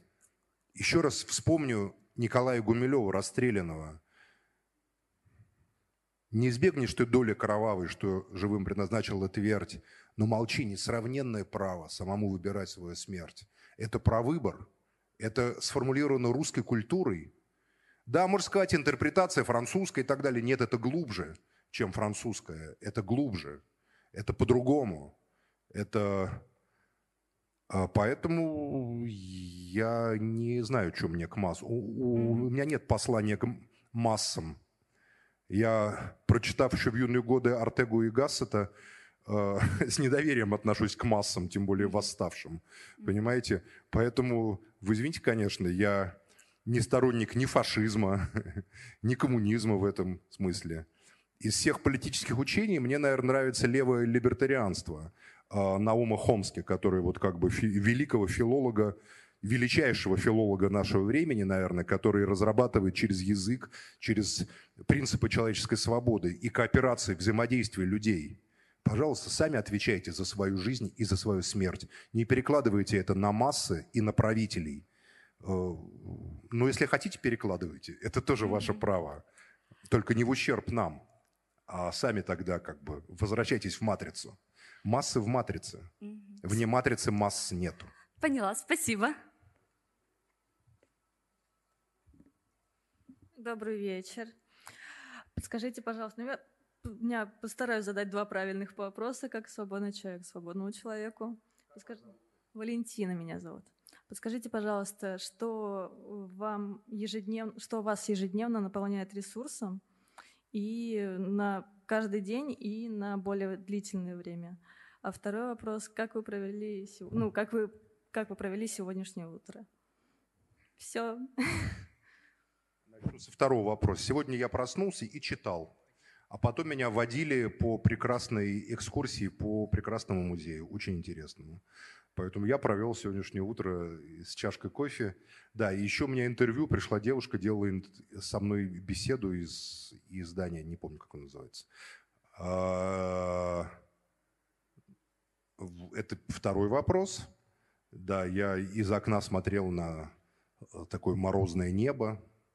А как я, где я черпаю ресурсы? В пустоте, которую я ищу внутри себя. Из пустоты появляются многие образы. Ну, я так это называю просто-напросто. Внутри.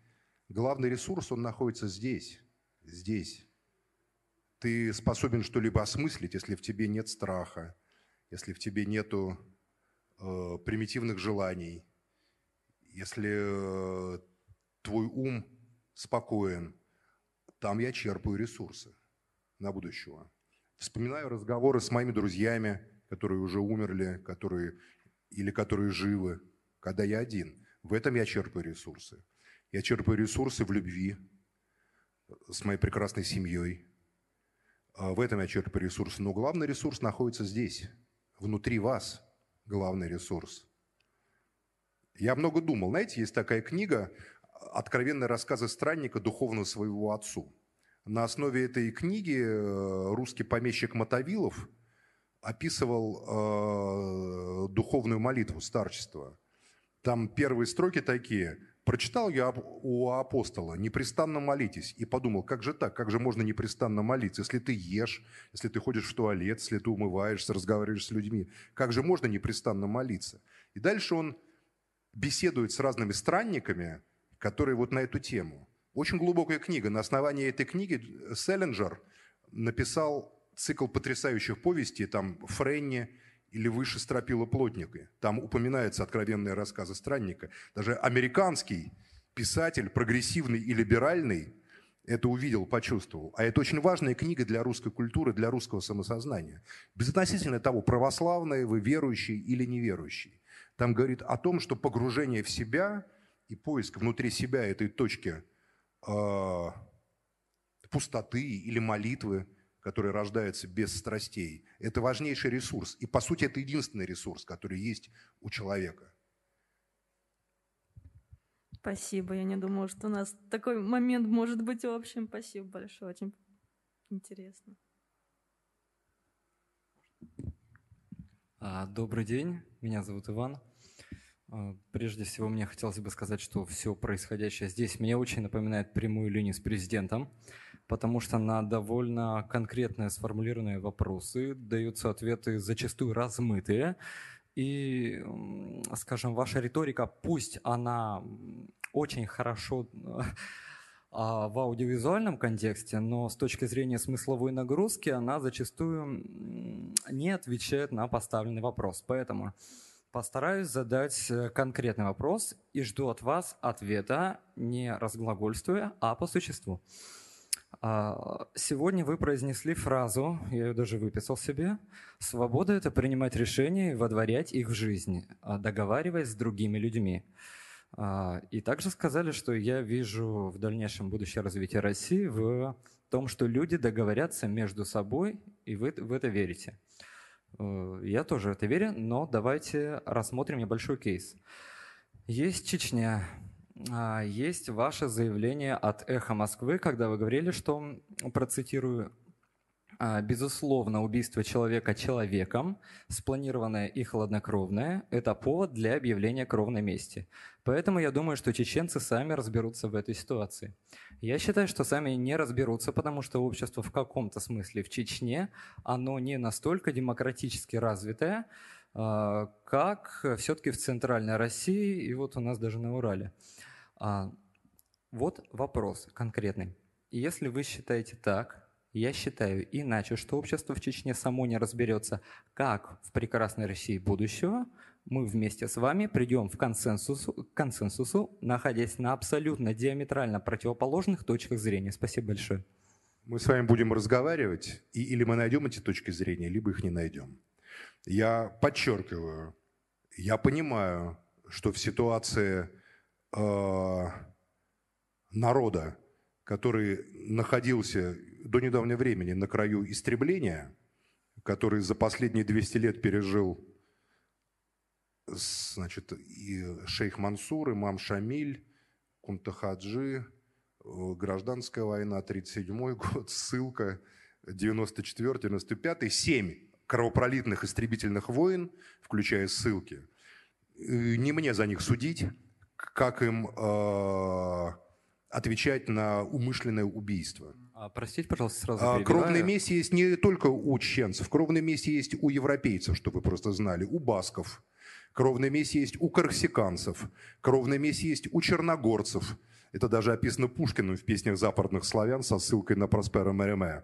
Кровная месть есть у бретонцев во Франции а, на фоне внешнего как бы закона. Там, где не работают законы, где следствие не ведется как следствие, а оперативная работа не является оперативной работой, приходит время, чтобы слово пацана, как на питерских улицах, стало законом. Если кто-то кого-то убил, продумал это тщательно, и его нельзя наказать по закону, потому что он влиятельный, потому что у него деньги, потому что у него погоны, то значит кровная месть. А какие еще варианты? Простить убийство, простить преступление – забыть его. А в России будущего, про которую вы говорите, я верю, будет хорошей юриспруденция. При хорошей юриспруденции, при хорошем э, нормальном следствии, не пыточном, а нормальном следствии, при хорошей оперативной работе, э, как в советское время, кровная месть не понадобится. И мы найдем общий язык и с чеченцами, и с аварцами, и с татарами, и с якутами, при этом не делая их русскими и сами не становясь ни чеченцами, ни аварцами, ни татарами, ни якутами. Поэтому это вопрос договоренности и, и вопрос соблюдения законов. Законы не, не, не, не надо, как говорится, в чеченцев камень бросать. В 94 по 96 год э, жизнь человека на территории Чеченской республики вообще ничего не стоила. Любой человек, выйдя на улицу, 50 на 50, мог быть убит, и его труп потом валялся бы посреди дороги или на обочине. И никого за это не наказали бы, поверьте. Поэтому не, не надо, как говорится, судить о том, э, что мы до конца не понимаем мотивов его, и его происхождения. Я, например, считаю, что уголовные сроки в современной России, что это за, за сроки 22 года, дают людям 17 лет – суммирование сроков. Это безумно жестокое уголовное наказание. Да, советская власть была ай-яй-яй, какая плохая, но там было поглощение. Если ты совершал, условно говоря, преступление там один год, три год и семь лет, то тебе больший срок поглощал меньшие сроки. Максимальный срок был 15 лет. Никаких пожизненных не было. Была смертная казнь за чудовищные, особо тяжкие преступления. Там и так далее. Поэтому э, это то, о чем вы говорите, будет нормальное государство, нормальное общество. Я вас уверяю, что все народы найдут общий язык, отлично будут жить. Мы видим, как в Европе, в Лондоне, например, это сложная проблема разных культурных контекстов, она решается. потому что есть высокое доверие со стороны всех общин к британскому высокому суду, законодательству. Есть доверие, суды обращены к людям, полицейские в целом вежливы. Да, есть террористы, есть экстремисты, а- они есть мусульмане, есть католики, ирландцы, которые, допустим, взорвали в 1983 году гостиницу в Брайтоне. Я в Брайтоне читал лекции в университете. 243 человека были убиты католиками, ирландцами из Ирландской республиканской армии. Потому что они хотели убить Маргарет Тэтчер, она не приехала, г- но гостиницу взорвали. Там или в Манчестере взорвали машину посреди улицы, тоже 56 человек было убито, тоже католики. Это не вопрос религиозной традиции, это вопрос допустимости для вас пойти и убить человека. Вот в чем проблема. Поэтому, я думаю, мы отлично будем жить и с чеченцами, и со всяким добрым человеком, понимаете, который готов будет жить с нами также, договариваясь о правилах общежития. Если человек не будет готов договариваться, тогда будем, как говорится, по-другому решать как-то вопросы, будем с ним обсуждать этот сюжет, пока не договоримся. Простите, пожалуйста, а вопрос-то ведь был не про чеченцев, это был Ну, конкретный вы сами кейс. чеченцев упомянули. Я просто, я просто вопрос задал, почему мы с вами при абсолютно противоположных позициях сейчас не сходимся, а в прекрасной России будущего должно быть какое-то прямо... Что мы с вами не сходимся? Мы в этом зале сошлись и разговариваем. Если бы мы с вами абсолютно позициях. не сходились, мы бы с вами перестреливали сейчас, понимаете? Я имею в виду Из снайперских винтовок. Что там? Вот мы с вами сидим, разговариваем, вроде не деремся, спорим, дискутируем. Значит, сходимся, значит, возможно пространство, в котором мы обсуждаем Но сложные невозможен сюжеты. консенсус. А консен- Зачем? А вы не понимаете, что консенсус это единственная форма, когда мы с вами можем достичь э, итога какого-то, выгодного и для вас? Нет, это меня? хороший вариант. Когда формы-то бывают разные достижения и итога. Насилие, принуждение. Ну, а разве э, это там та или пошел ты куда Россия подальше, будущего? я пойду своим путем, ты своим путем. Консенсус это только одна из форм достижения общего пространства. Но, Нет, может ну, быть, консенсус это как, секундочку, не перебивайте меня, простите. пожалуйста. Консенсус это как в семейной жизни. Вы можете жить с женой в любви и согласии, а можете развестись например. Почему консенсус это что? Обязательно раньше люди были обречены на консенсус, потому что разводы были запрещены церковью.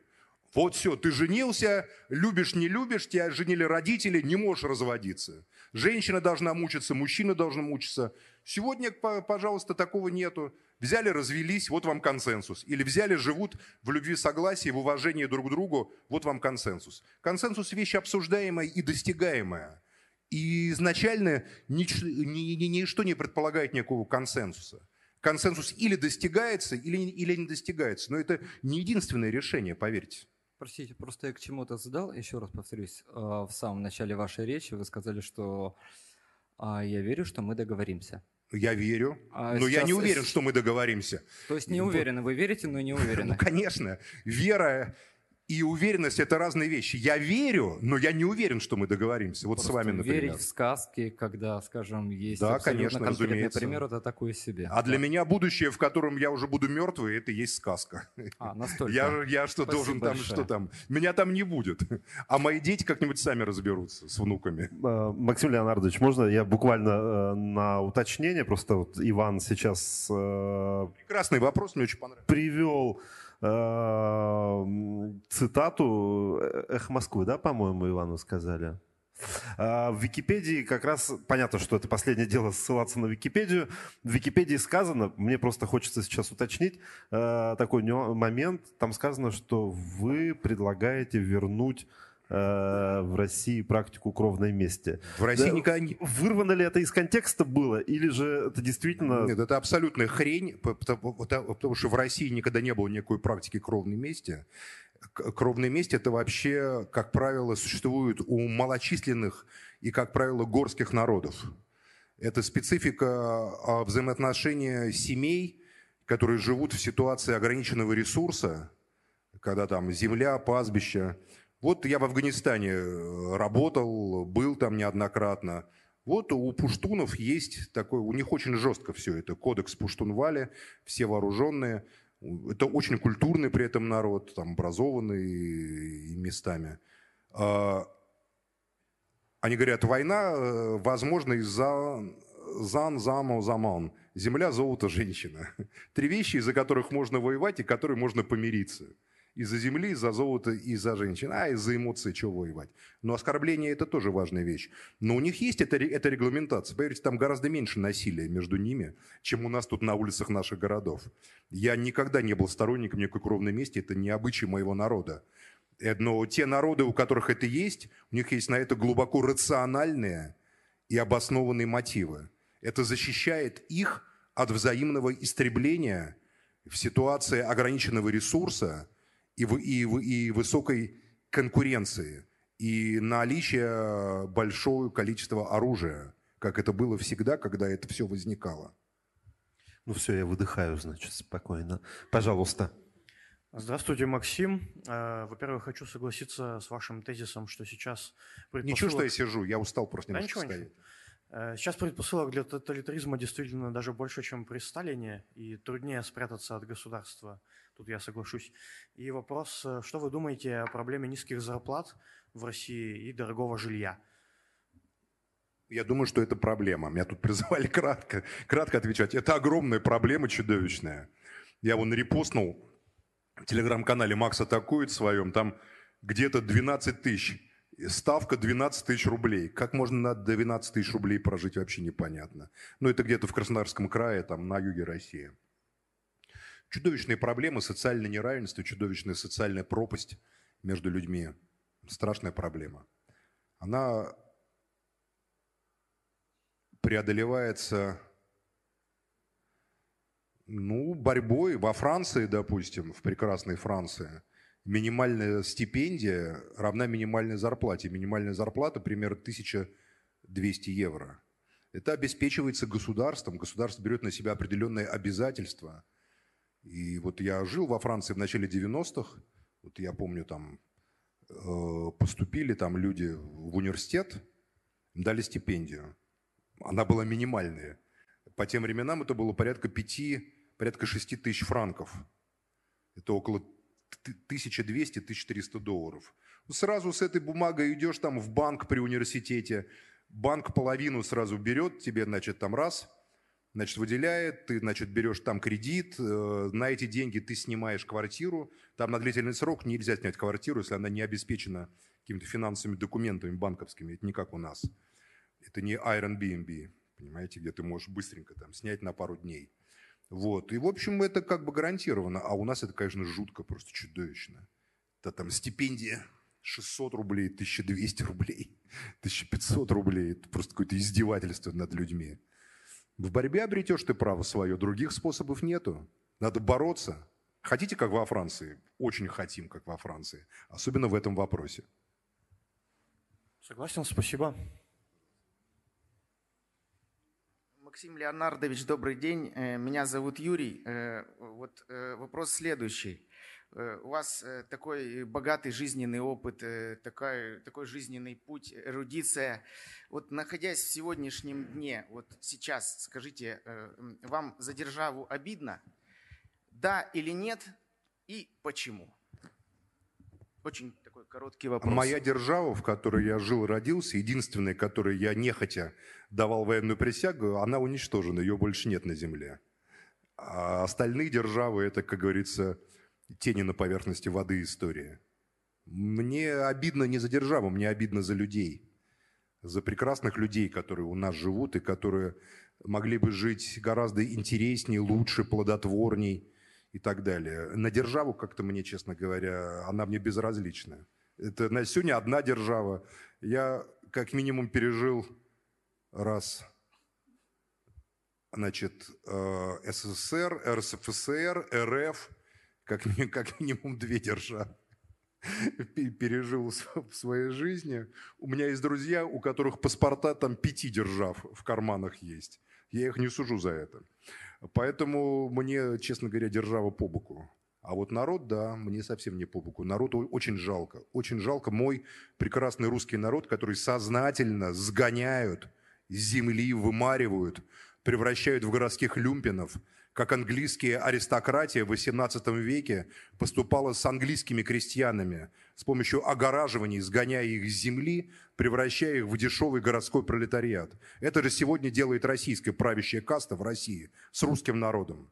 Потому что малые народы, я эту тему не проговорил до конца, а они нерешаемая проблема для них. Ни татары, ни чеченцы, ни кавказцы, ни якуты не будут ассимилироваться. Наоборот, они будут еще крепче друг друга вжиматься, протягивать руки друг друга. В итоге у них получится люмпинизированный русский народ, который государствообразующий, но который не живет нигде на земле, и народы России, которые свою землю совершенно отдавать не хотят. И Ментимер Шарипович Шамиев знает, из какого села он произошел, по-моему, Лаишского района Татарстана там, и другие все. Вы знаете, у вас наверняка есть знакомые татары, кавказцы там и так далее. Никто не хочет ассимилироваться, никто не хочет люмпинизироваться. Все сохраняют связь с родом, с семьей, с почвой, с народом. Каждый, я знаю дагестанцев, которые там закончили Беркли, Ель, понимаете, знают по пять языков – а все равно, когда умрет, его на родовое кладбище куда-нибудь там в Шамильский район, э, понимаете, привезут в маленький аул хоронить. И он говорит, да, я там буду, это моя земля. А у русских этого нет, поэтому мы обречены в этой конструкции. Мы обречены, мы виртуализированы. Мы, нас будут, наши леса, наши земли, наши поля у нас забирают. Они собственность там каких-то банков, частных инвесторов, там, не знаю, еще кого-то. Земля-то дешевая. А тут они не подступятся никак. И коми также сопротивляться начинают. Вот Олег Михайлов выиграл, я не знаю, там сталинисты, не сталинисты, я бы так не обобщал. Вот Олег выиграл выборы в Коме, по спис... он коммунист, там глава обкома Коме, в Коме под лозунгом «Долой колониальную политику Москвы». С треском выиграл одномандатный округ. Замечательный парень, я его знаю отлично. Сам Коми говорит на Коме языке. И там национальное возрождение. Я в Сыктывкаре много раз разговаривал с коми-интеллигенцией. Отлично, ребята. Мне там впервые стало понятно происхождение слова «пельмень». Тут кто-нибудь есть, кто владеет коми языком? Пельмень. Я, смотрю, я смотрю, написано пельмень. А что это значит? Пельмень – это, говорит, медвежье ушко на языке коми. Вот вам и понятно происхождение, медвежье ушко. А, а так мы живем, славяне, мы славяне. Москва – это что, славянское слово? Вологда – славянское слово. Кострома, Кинешма, Суздаль. В чем смысл этих слов? Это для нас, для русского, просто бессмысленный набор звуков, по большому счету. А для Коми, для Вепса, для Эрзия, для Мокши, для Мари – это все слова, имеющие значение. Это финно-угорские, финно-угорские топонимы, которые... Том ква – это вода, на языке коми. Мош – это значит комариная вода, по-моему. Машка отсюда происходит слово. Северное, понимаете? Москва. Там вот. Комариная вода. А, понятно.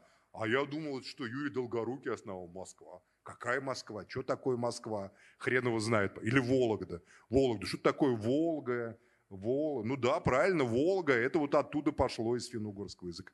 Поэтому э, национальный вопрос – это то, на что у власти нет решения. Насилие в наше время невозможно, как оно было возможно в имперское или в сталинское время. А, поэтому они могут ликвидировать даже субъекты регионов. Тем самым они национальный вопрос из политических понятных форматов регионального субъектности загонят э, в формат общины, который они уже никогда не подступятся, кроме как в рамках спецоперации ФСБ или Центра по противодействию экстремизму. И, и то, как говорится, будет только точечно. Поэтому я думаю, что вообще перспективы будущего, если говорить совсем жестко, они очень тревожны в том, что русские будут вымирать и ассимилироваться, а народы будут занимать пустеющее пространство постепенно. Не в конфликте с русскими, это не агрессия никакая. Просто святое место пусто не бывает. Никто вымирать-то не собирается. Вот Ю Юлизань и Паим. Я вам привел два примера. Паим – это вымершее русское село. Юлизань – это процветающее, дай бог здоровья, там живут замечательные люди. Будете в Пензенской области, обязательно съездите, вкуснейшая конина, колбаса. И люди просто хорошие очень. Вот они будут, пожалуйста, сейчас 25 тысяч, потом будет 50 тысяч через 20 лет. Дай бог здоровья. У нас остается не так много времени, а именно 5 минут. Я, в принципе, не тороплюсь, если хотите, можем до последнего, до последнего вопрошающего. Да, а, я буду, может быть... Два вопроса последние. Предпоследним. Значит, спасибо. Я когда слушал «Эхо Москвы», думал, вас нет, а вы как-то есть, живой. Все нормально. Значит, слушая вас, э, мне вспомнился такой лозунг «Пролетарии всех стран, соединяйтесь». Ваш, очевидно, будет лозунг «Мы договоримся». Патриоты всех стран, патриоты может всех быть, народов, соединяйтесь. Может Это быть, мой может лозунг. быть, да. Я о другом хочу сказать. Все стоит денег или чего там. Хочу вам вопрос задать в духе нашего великого Михаила Михайловича Жванецкого. Поговорим как культурные люди. Назовите свою цену будущего, где мы все договоримся. Спасибо. Вопрос понятен? Я воль? Я понял вопрос. Спасибо. Цена будущего. Очень важный и глубокий и содержательный вопрос, на самом деле. Спасибо вам за него. Я много думаю над этим. Я еще раз говорю, что индивидуальные решения, каждый будет принимать решения для себя. И русская культура, русская литература, русская история русской культуры дает нам прекрасные примеры. Что стоило Марине Ивановне Цветаевой написать хвалебную оду Сталину, например? И, глядишь, не стирала бы она белье в Елабуге и не мылила бы потом петлю себе, и, и- и пиша это страшное посмертное стихотворение сыну. Дорогой мой Мур, надеюсь, ты меня поймешь. Но она же выбрала смерть. И этот опыт для нас непреодолим. Я просто очень люблю Цветаеву, ее поэзию, понимаю. что Она тяжелая, сложный человек была, Серебряный век, все эти отношения с Ивроном, все эти лесбийские ее сюжеты и так далее. Но она потрясающий, великий, она сформировала наш язык, как и Маяковский тоже. Ведь они же делали выбор. Они же, и мы бу- будем делать выбор. Такая культура у нас. Такой у нас... Это Рымбо с Верленом было хорошо там стреляться. Стрелялись, потом один уехал. Я когда был в Эфиопии, специально, кстати, поехал в дом Рымбо, где он жил, в Хараре. Я сказал, что вы хотите? Я говорю, я хочу в дом Рымбо. Мне это важно. Очень интересно. Будете в Эфиопии, случайно, не, и, не примените съездить в Харар, там прекрасный дом музей Рымбо, Артюра Рымбо. Очень интересная вещь. Ну вот, ну, над ними же не висел Дамоклов меч, а над нами висел. Такова наша культура. Достоевского за философские тетради, за конспекты студенческие к смерти приговаривают.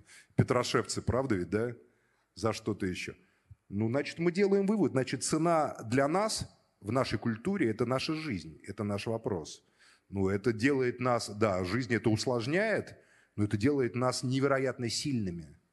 Невероятно, потому что кто еще способен на такие? У кого в культуре это зафиксировано как императив? Ни у кого. Это сформулировано в наш... Не, на самом деле есть народы тоже. Вот. У кавказцев, допустим, это тоже. Там и так далее. Но ну, вообще это у наших народов это очень объединяет нас. У нас жизнь, смерть, они всегда где-то рядом ходят. Поэтому, наверное, вот так вот цена. Я не знаю, какая цена. Это каждый для себя сам будет решать. Тут я остерегаюсь формулировать цену будущего для вас, для нас, для кого-то еще. Я для себя знаю, что для меня, допустим, неприемлемо, какая цена для меня, которую я готов заплатить. Каждый сам для себя будет решать. Несравненное право самому выбирать свою смерть. Это право не отдавайте никому. Это и есть цена будущего, выбор своей смерти. Пожалуйста, микрофон ваш. Максим Леонар- Леонардович, добрый вечер. Значит, у меня короткий вопрос к вам. Если мне память не изменяет, то в две- э, в 2015 году вы сказали заведение войны с Украиной и вести ее по-настоящему.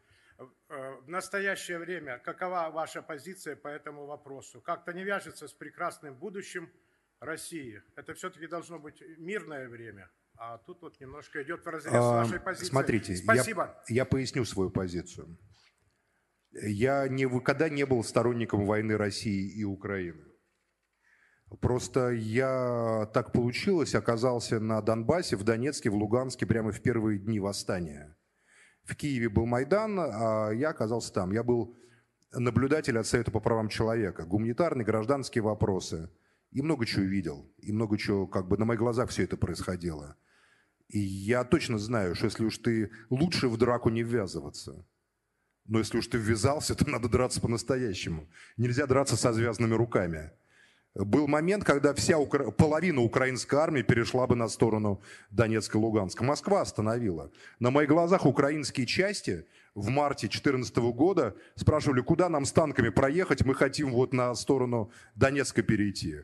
Москва этот процесс остановила. Москва. Потому что это било по интересам олигархов, олигархических групп. Я считаю, что это позиция э, двоемыслия, с одной стороны, мы признаем ДНР, ЛНР, с другой стороны, поздравляем Порошенко с избранием президента. И привела к дикому кровопролитию, который я наблюдал там летом и осенью 2014 года. Понимаете, в чем проблема? Это не была война. Я знал Захарченко, он говорил, я украинец. Ходаковский мне говорил, я украинец. Даже Павел Леонидович Дремов в Стаханове мне говорил, Максим, мне украинскую мову гораздо как бы проще размовлять. Ну, я, я украинский просто не владею, швидше размовляти. Говорит, я украинец тоже. Моментально. С, с той стороны был Аваков, министр внутренних дел, армянин там, Турчинов, русский баптистский пас, пастор, понимаете, Коломойский, там, еврей, там и так далее. Здесь на Донбассе все тоже были. И я, конечно, выступал против этой войны. Но уж, уж если война началась, то что делать-то? Вот они меня спросили, когда они захватили здание СБУ в Луганске. Я на второй день там оказался, я человек был известный, знакомый, говорит, можете перед нами выступить? Что теперь будет? Я им сказал, клянусь, я говорю, все федералы одинаковые. Хоть российские, хоть украинские. Вам этого не простят. Так же, как в Чечню танки поехали убивать российских граждан. Также и вас поедут убивать танки из Киева. Пройдет месяц, э, второй, третий месяц пойдет. Поэтому у вас теперь выхода, говорю, нет после того, что вы сделали. Вам теперь надо вооружаться, создавать отряды воевые и защищать свою жизнь и свою свободу. А какие варианты были? Донецкие и луганские пацаны себя не на помойке нашли. Это трудовые коллективы рабочие, которые Легко. Да, там были какие-то из России, естественно, специалисты.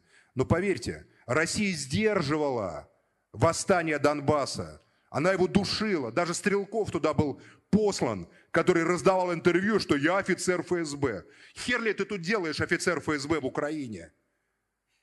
Там что, своих, что ли, нету? Ходаковский, начальник Альфы антитеррора по Донецкой области. Восток не справился бы, что ли, сам.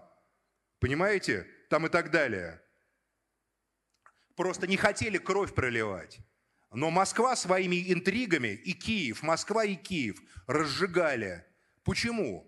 Я долго думал, почему это было в такой странной форме, когда ни мира, ни войны, а армию распустить фактически. Ну, я пришел только к одному выводу. Они хотели уничтожить Донецкую группу, группу Рената Ахметова. По итогам войны Донбасс уничтожен как целостное экономическое пространство. А Донбасс, между прочим, до войны, это было единственное на территории бывшего Советского Союза производство полного цикла сохранившееся. На Донбассе добывали уголь, руду, марганец, э, коксохимическое производство. Все в одном цикле. Донбасс был единственный, кто гнал э, металлический брус, то есть продукцию с высокой добавленной стоимостью, в Европейский Союз.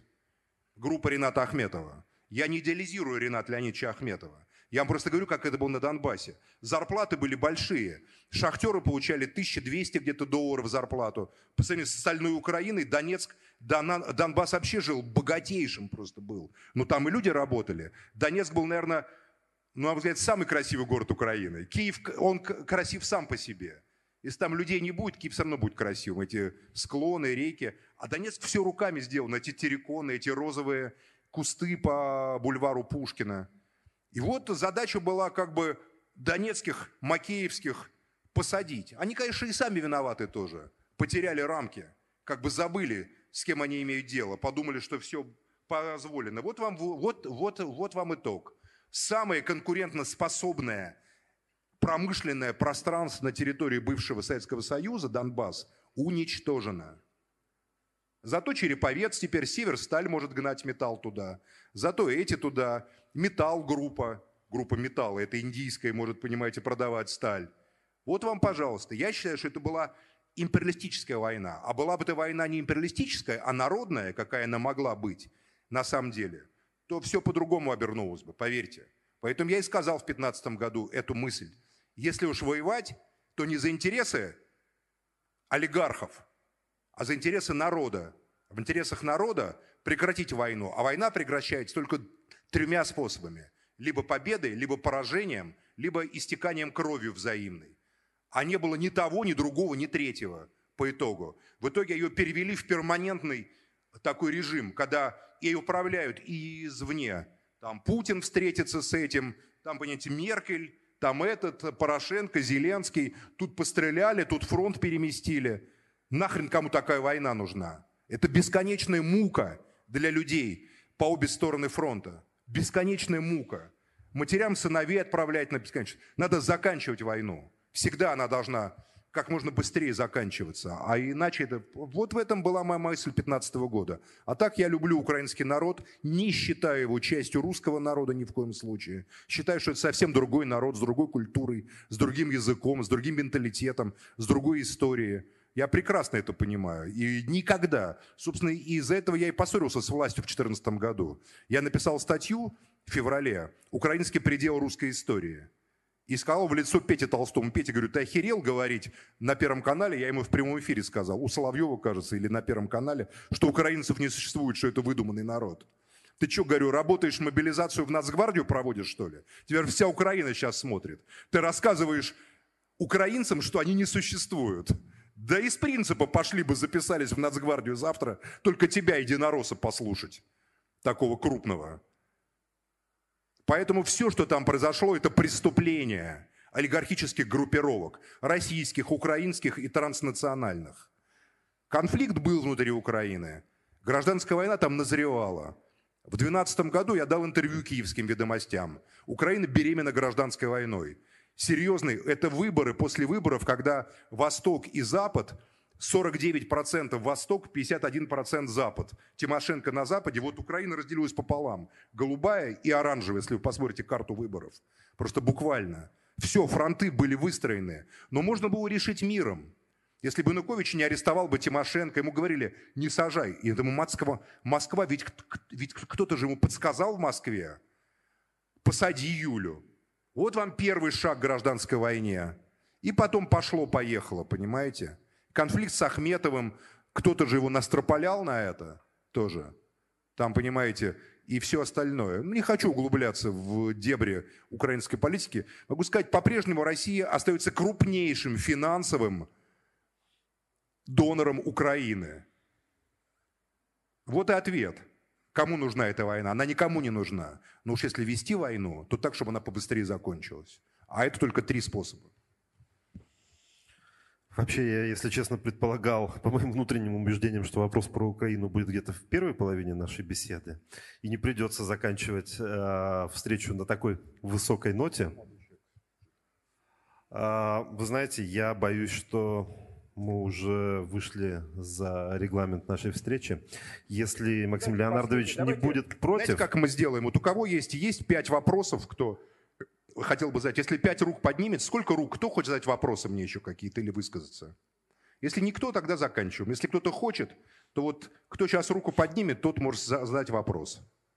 Раз, все. На то мы договоримся. А, один. Все, да, все решили. Это и есть, я вам сейчас привел пример согласия и договора. Пожалуйста. По Донбассу согласен. Э, Еще вопрос. Вам не кажется, что власть стравливает население по принципу отношения э, к вакцинации? Сейчас скажу дико непопулярные вещи, которые, наверное, станут началом моего какого-то падения имиджевого. Я не являюсь противником вакцинации. Я просто доверяю не чиновникам, плевал я на чиновников, а врачам. И врачи, вот я тяжело переболел ковидом, чуть не умер. У меня умерли друзья от ковида. У меня вот сейчас друг выписался из реанимации, его перевезли, слава богу, он будет жить. Я знаю, что это такое. Это тяжело. Это не грипп, это не воспаление легких, это совершенно необычное. Не знаю, тут, наверное, есть люди, которые переболели, вы подтвердите мои слова. Это другое совершенно, это болезнь крови. Это совсем другое было ощущение. И по итогу я получил совершенно другое. У меня, допустим, и иммунитет держится полтора-два года почти, больше тысячи. Мне сказал врач, ну это нормально, бывает у кого-то вырабатывается врожденный иммунитет. А я знаю товарища, который сделал себе, вакцинировался всеми и четыре раза уже переболел. Тут нет общих правил. Но не чиновникам, не Собянину мне указывать, там, или губернатору из Свердловской области, извините уж, Екатеринбургской, как и что мне делать в этой ситуации. Врачам я поверю, чиновникам нет. Поэтому, да, власть хочет нас... Э, нет, они не хотят нас, они нас не боятся. Они хотят решить свои проблемы. Вот, допустим, в некоторых регионах нет никаких QR-кодов. В Москве их нету, в Ярославской области. У меня жена из Ярославля, мы приезжаем. Свободно в гостинице, в рестораны, в магазины, никто вас ничего не спрашивает. Нет просто их QR-кодов. Потому что везде есть, ввели такой KPI, общий KPI. Вот у вас, допустим, есть KPI там на социальную работу там, да, на безработицу. Вот у вас херово с безработицей и социальной. Значит, надо поднять KPI на борьбу с ковидом. А если у вас все хорошо, там нет безработицы, допустим, и социальная работа нормально, то вы можете KPI э, по борьбе с ковидом как бы не учитывать.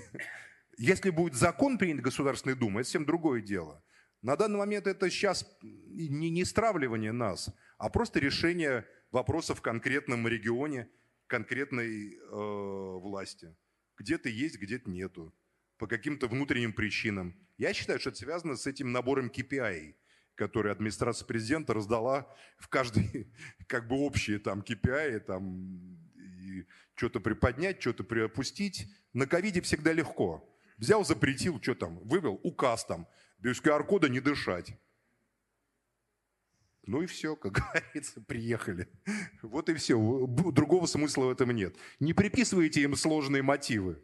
У них нет сложных мотивов. Это люди запуганные, сидят в своих креслах и боятся одним э, частью мозга боятся, что их арестуют за коррупцию, а другие частью мозга, что их подсидят э, за то, что а, они там, что их покровители ослабнут там наверху в Москве где-то в каких-то силовых структурах. Вот и все. Понимаете?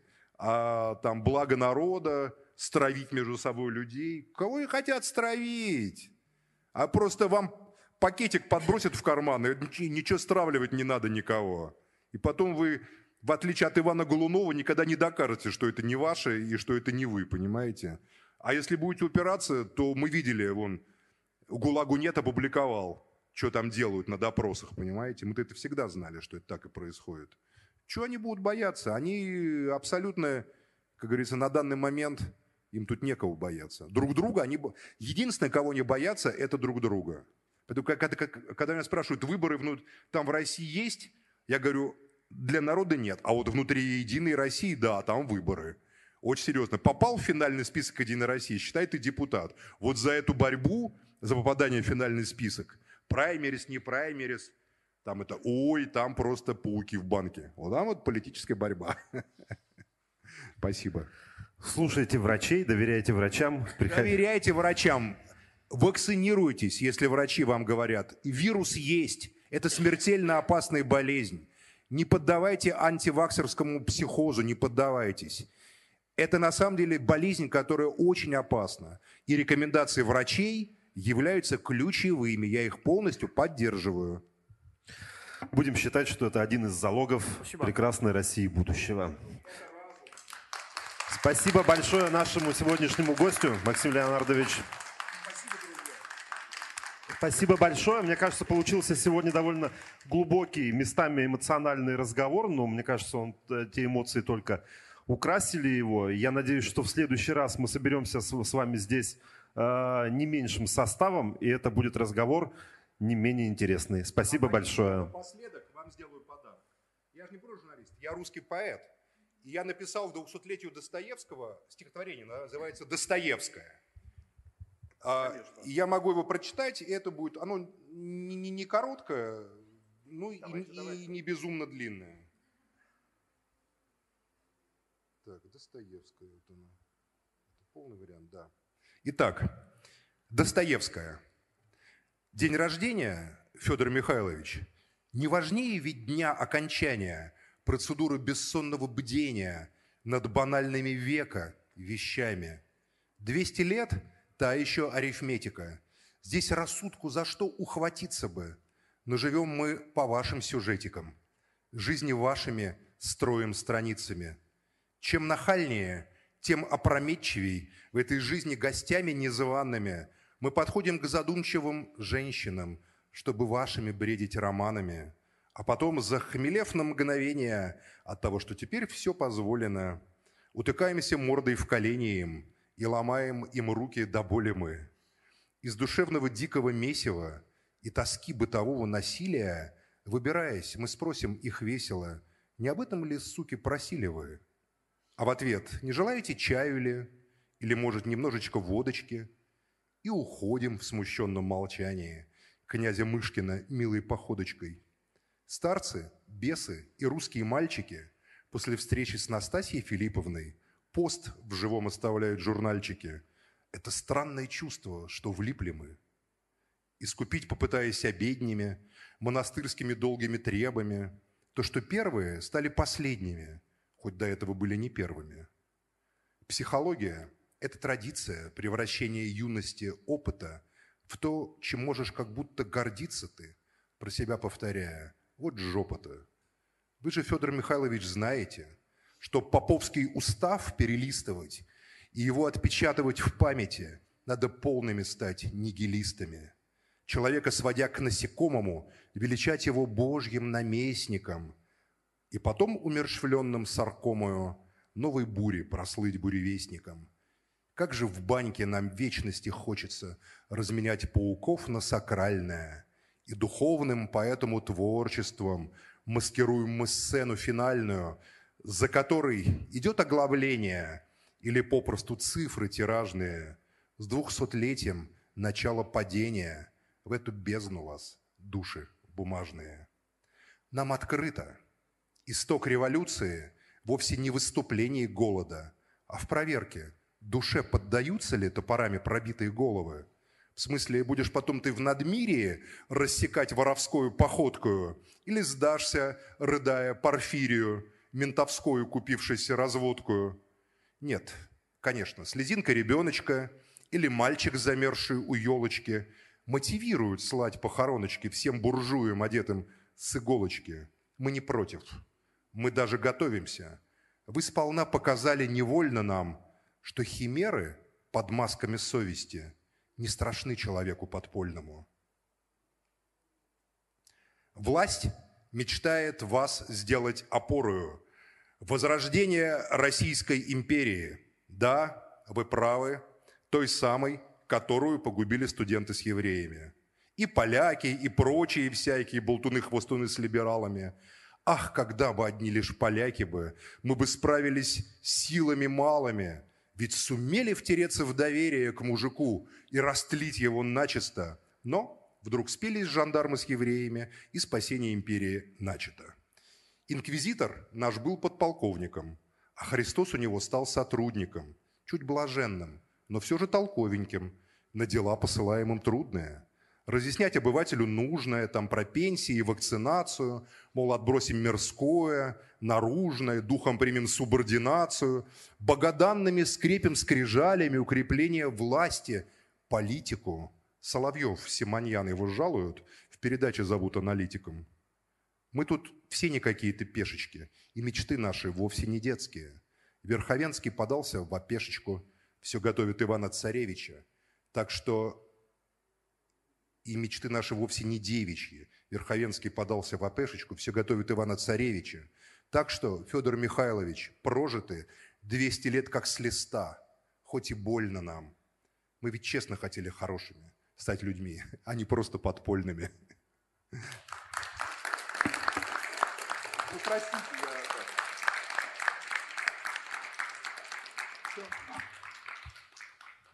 Спасибо большое еще раз. До новых встреч с вами в Ельцин-центре и с вами в Ельцин-центре тоже. Спасибо.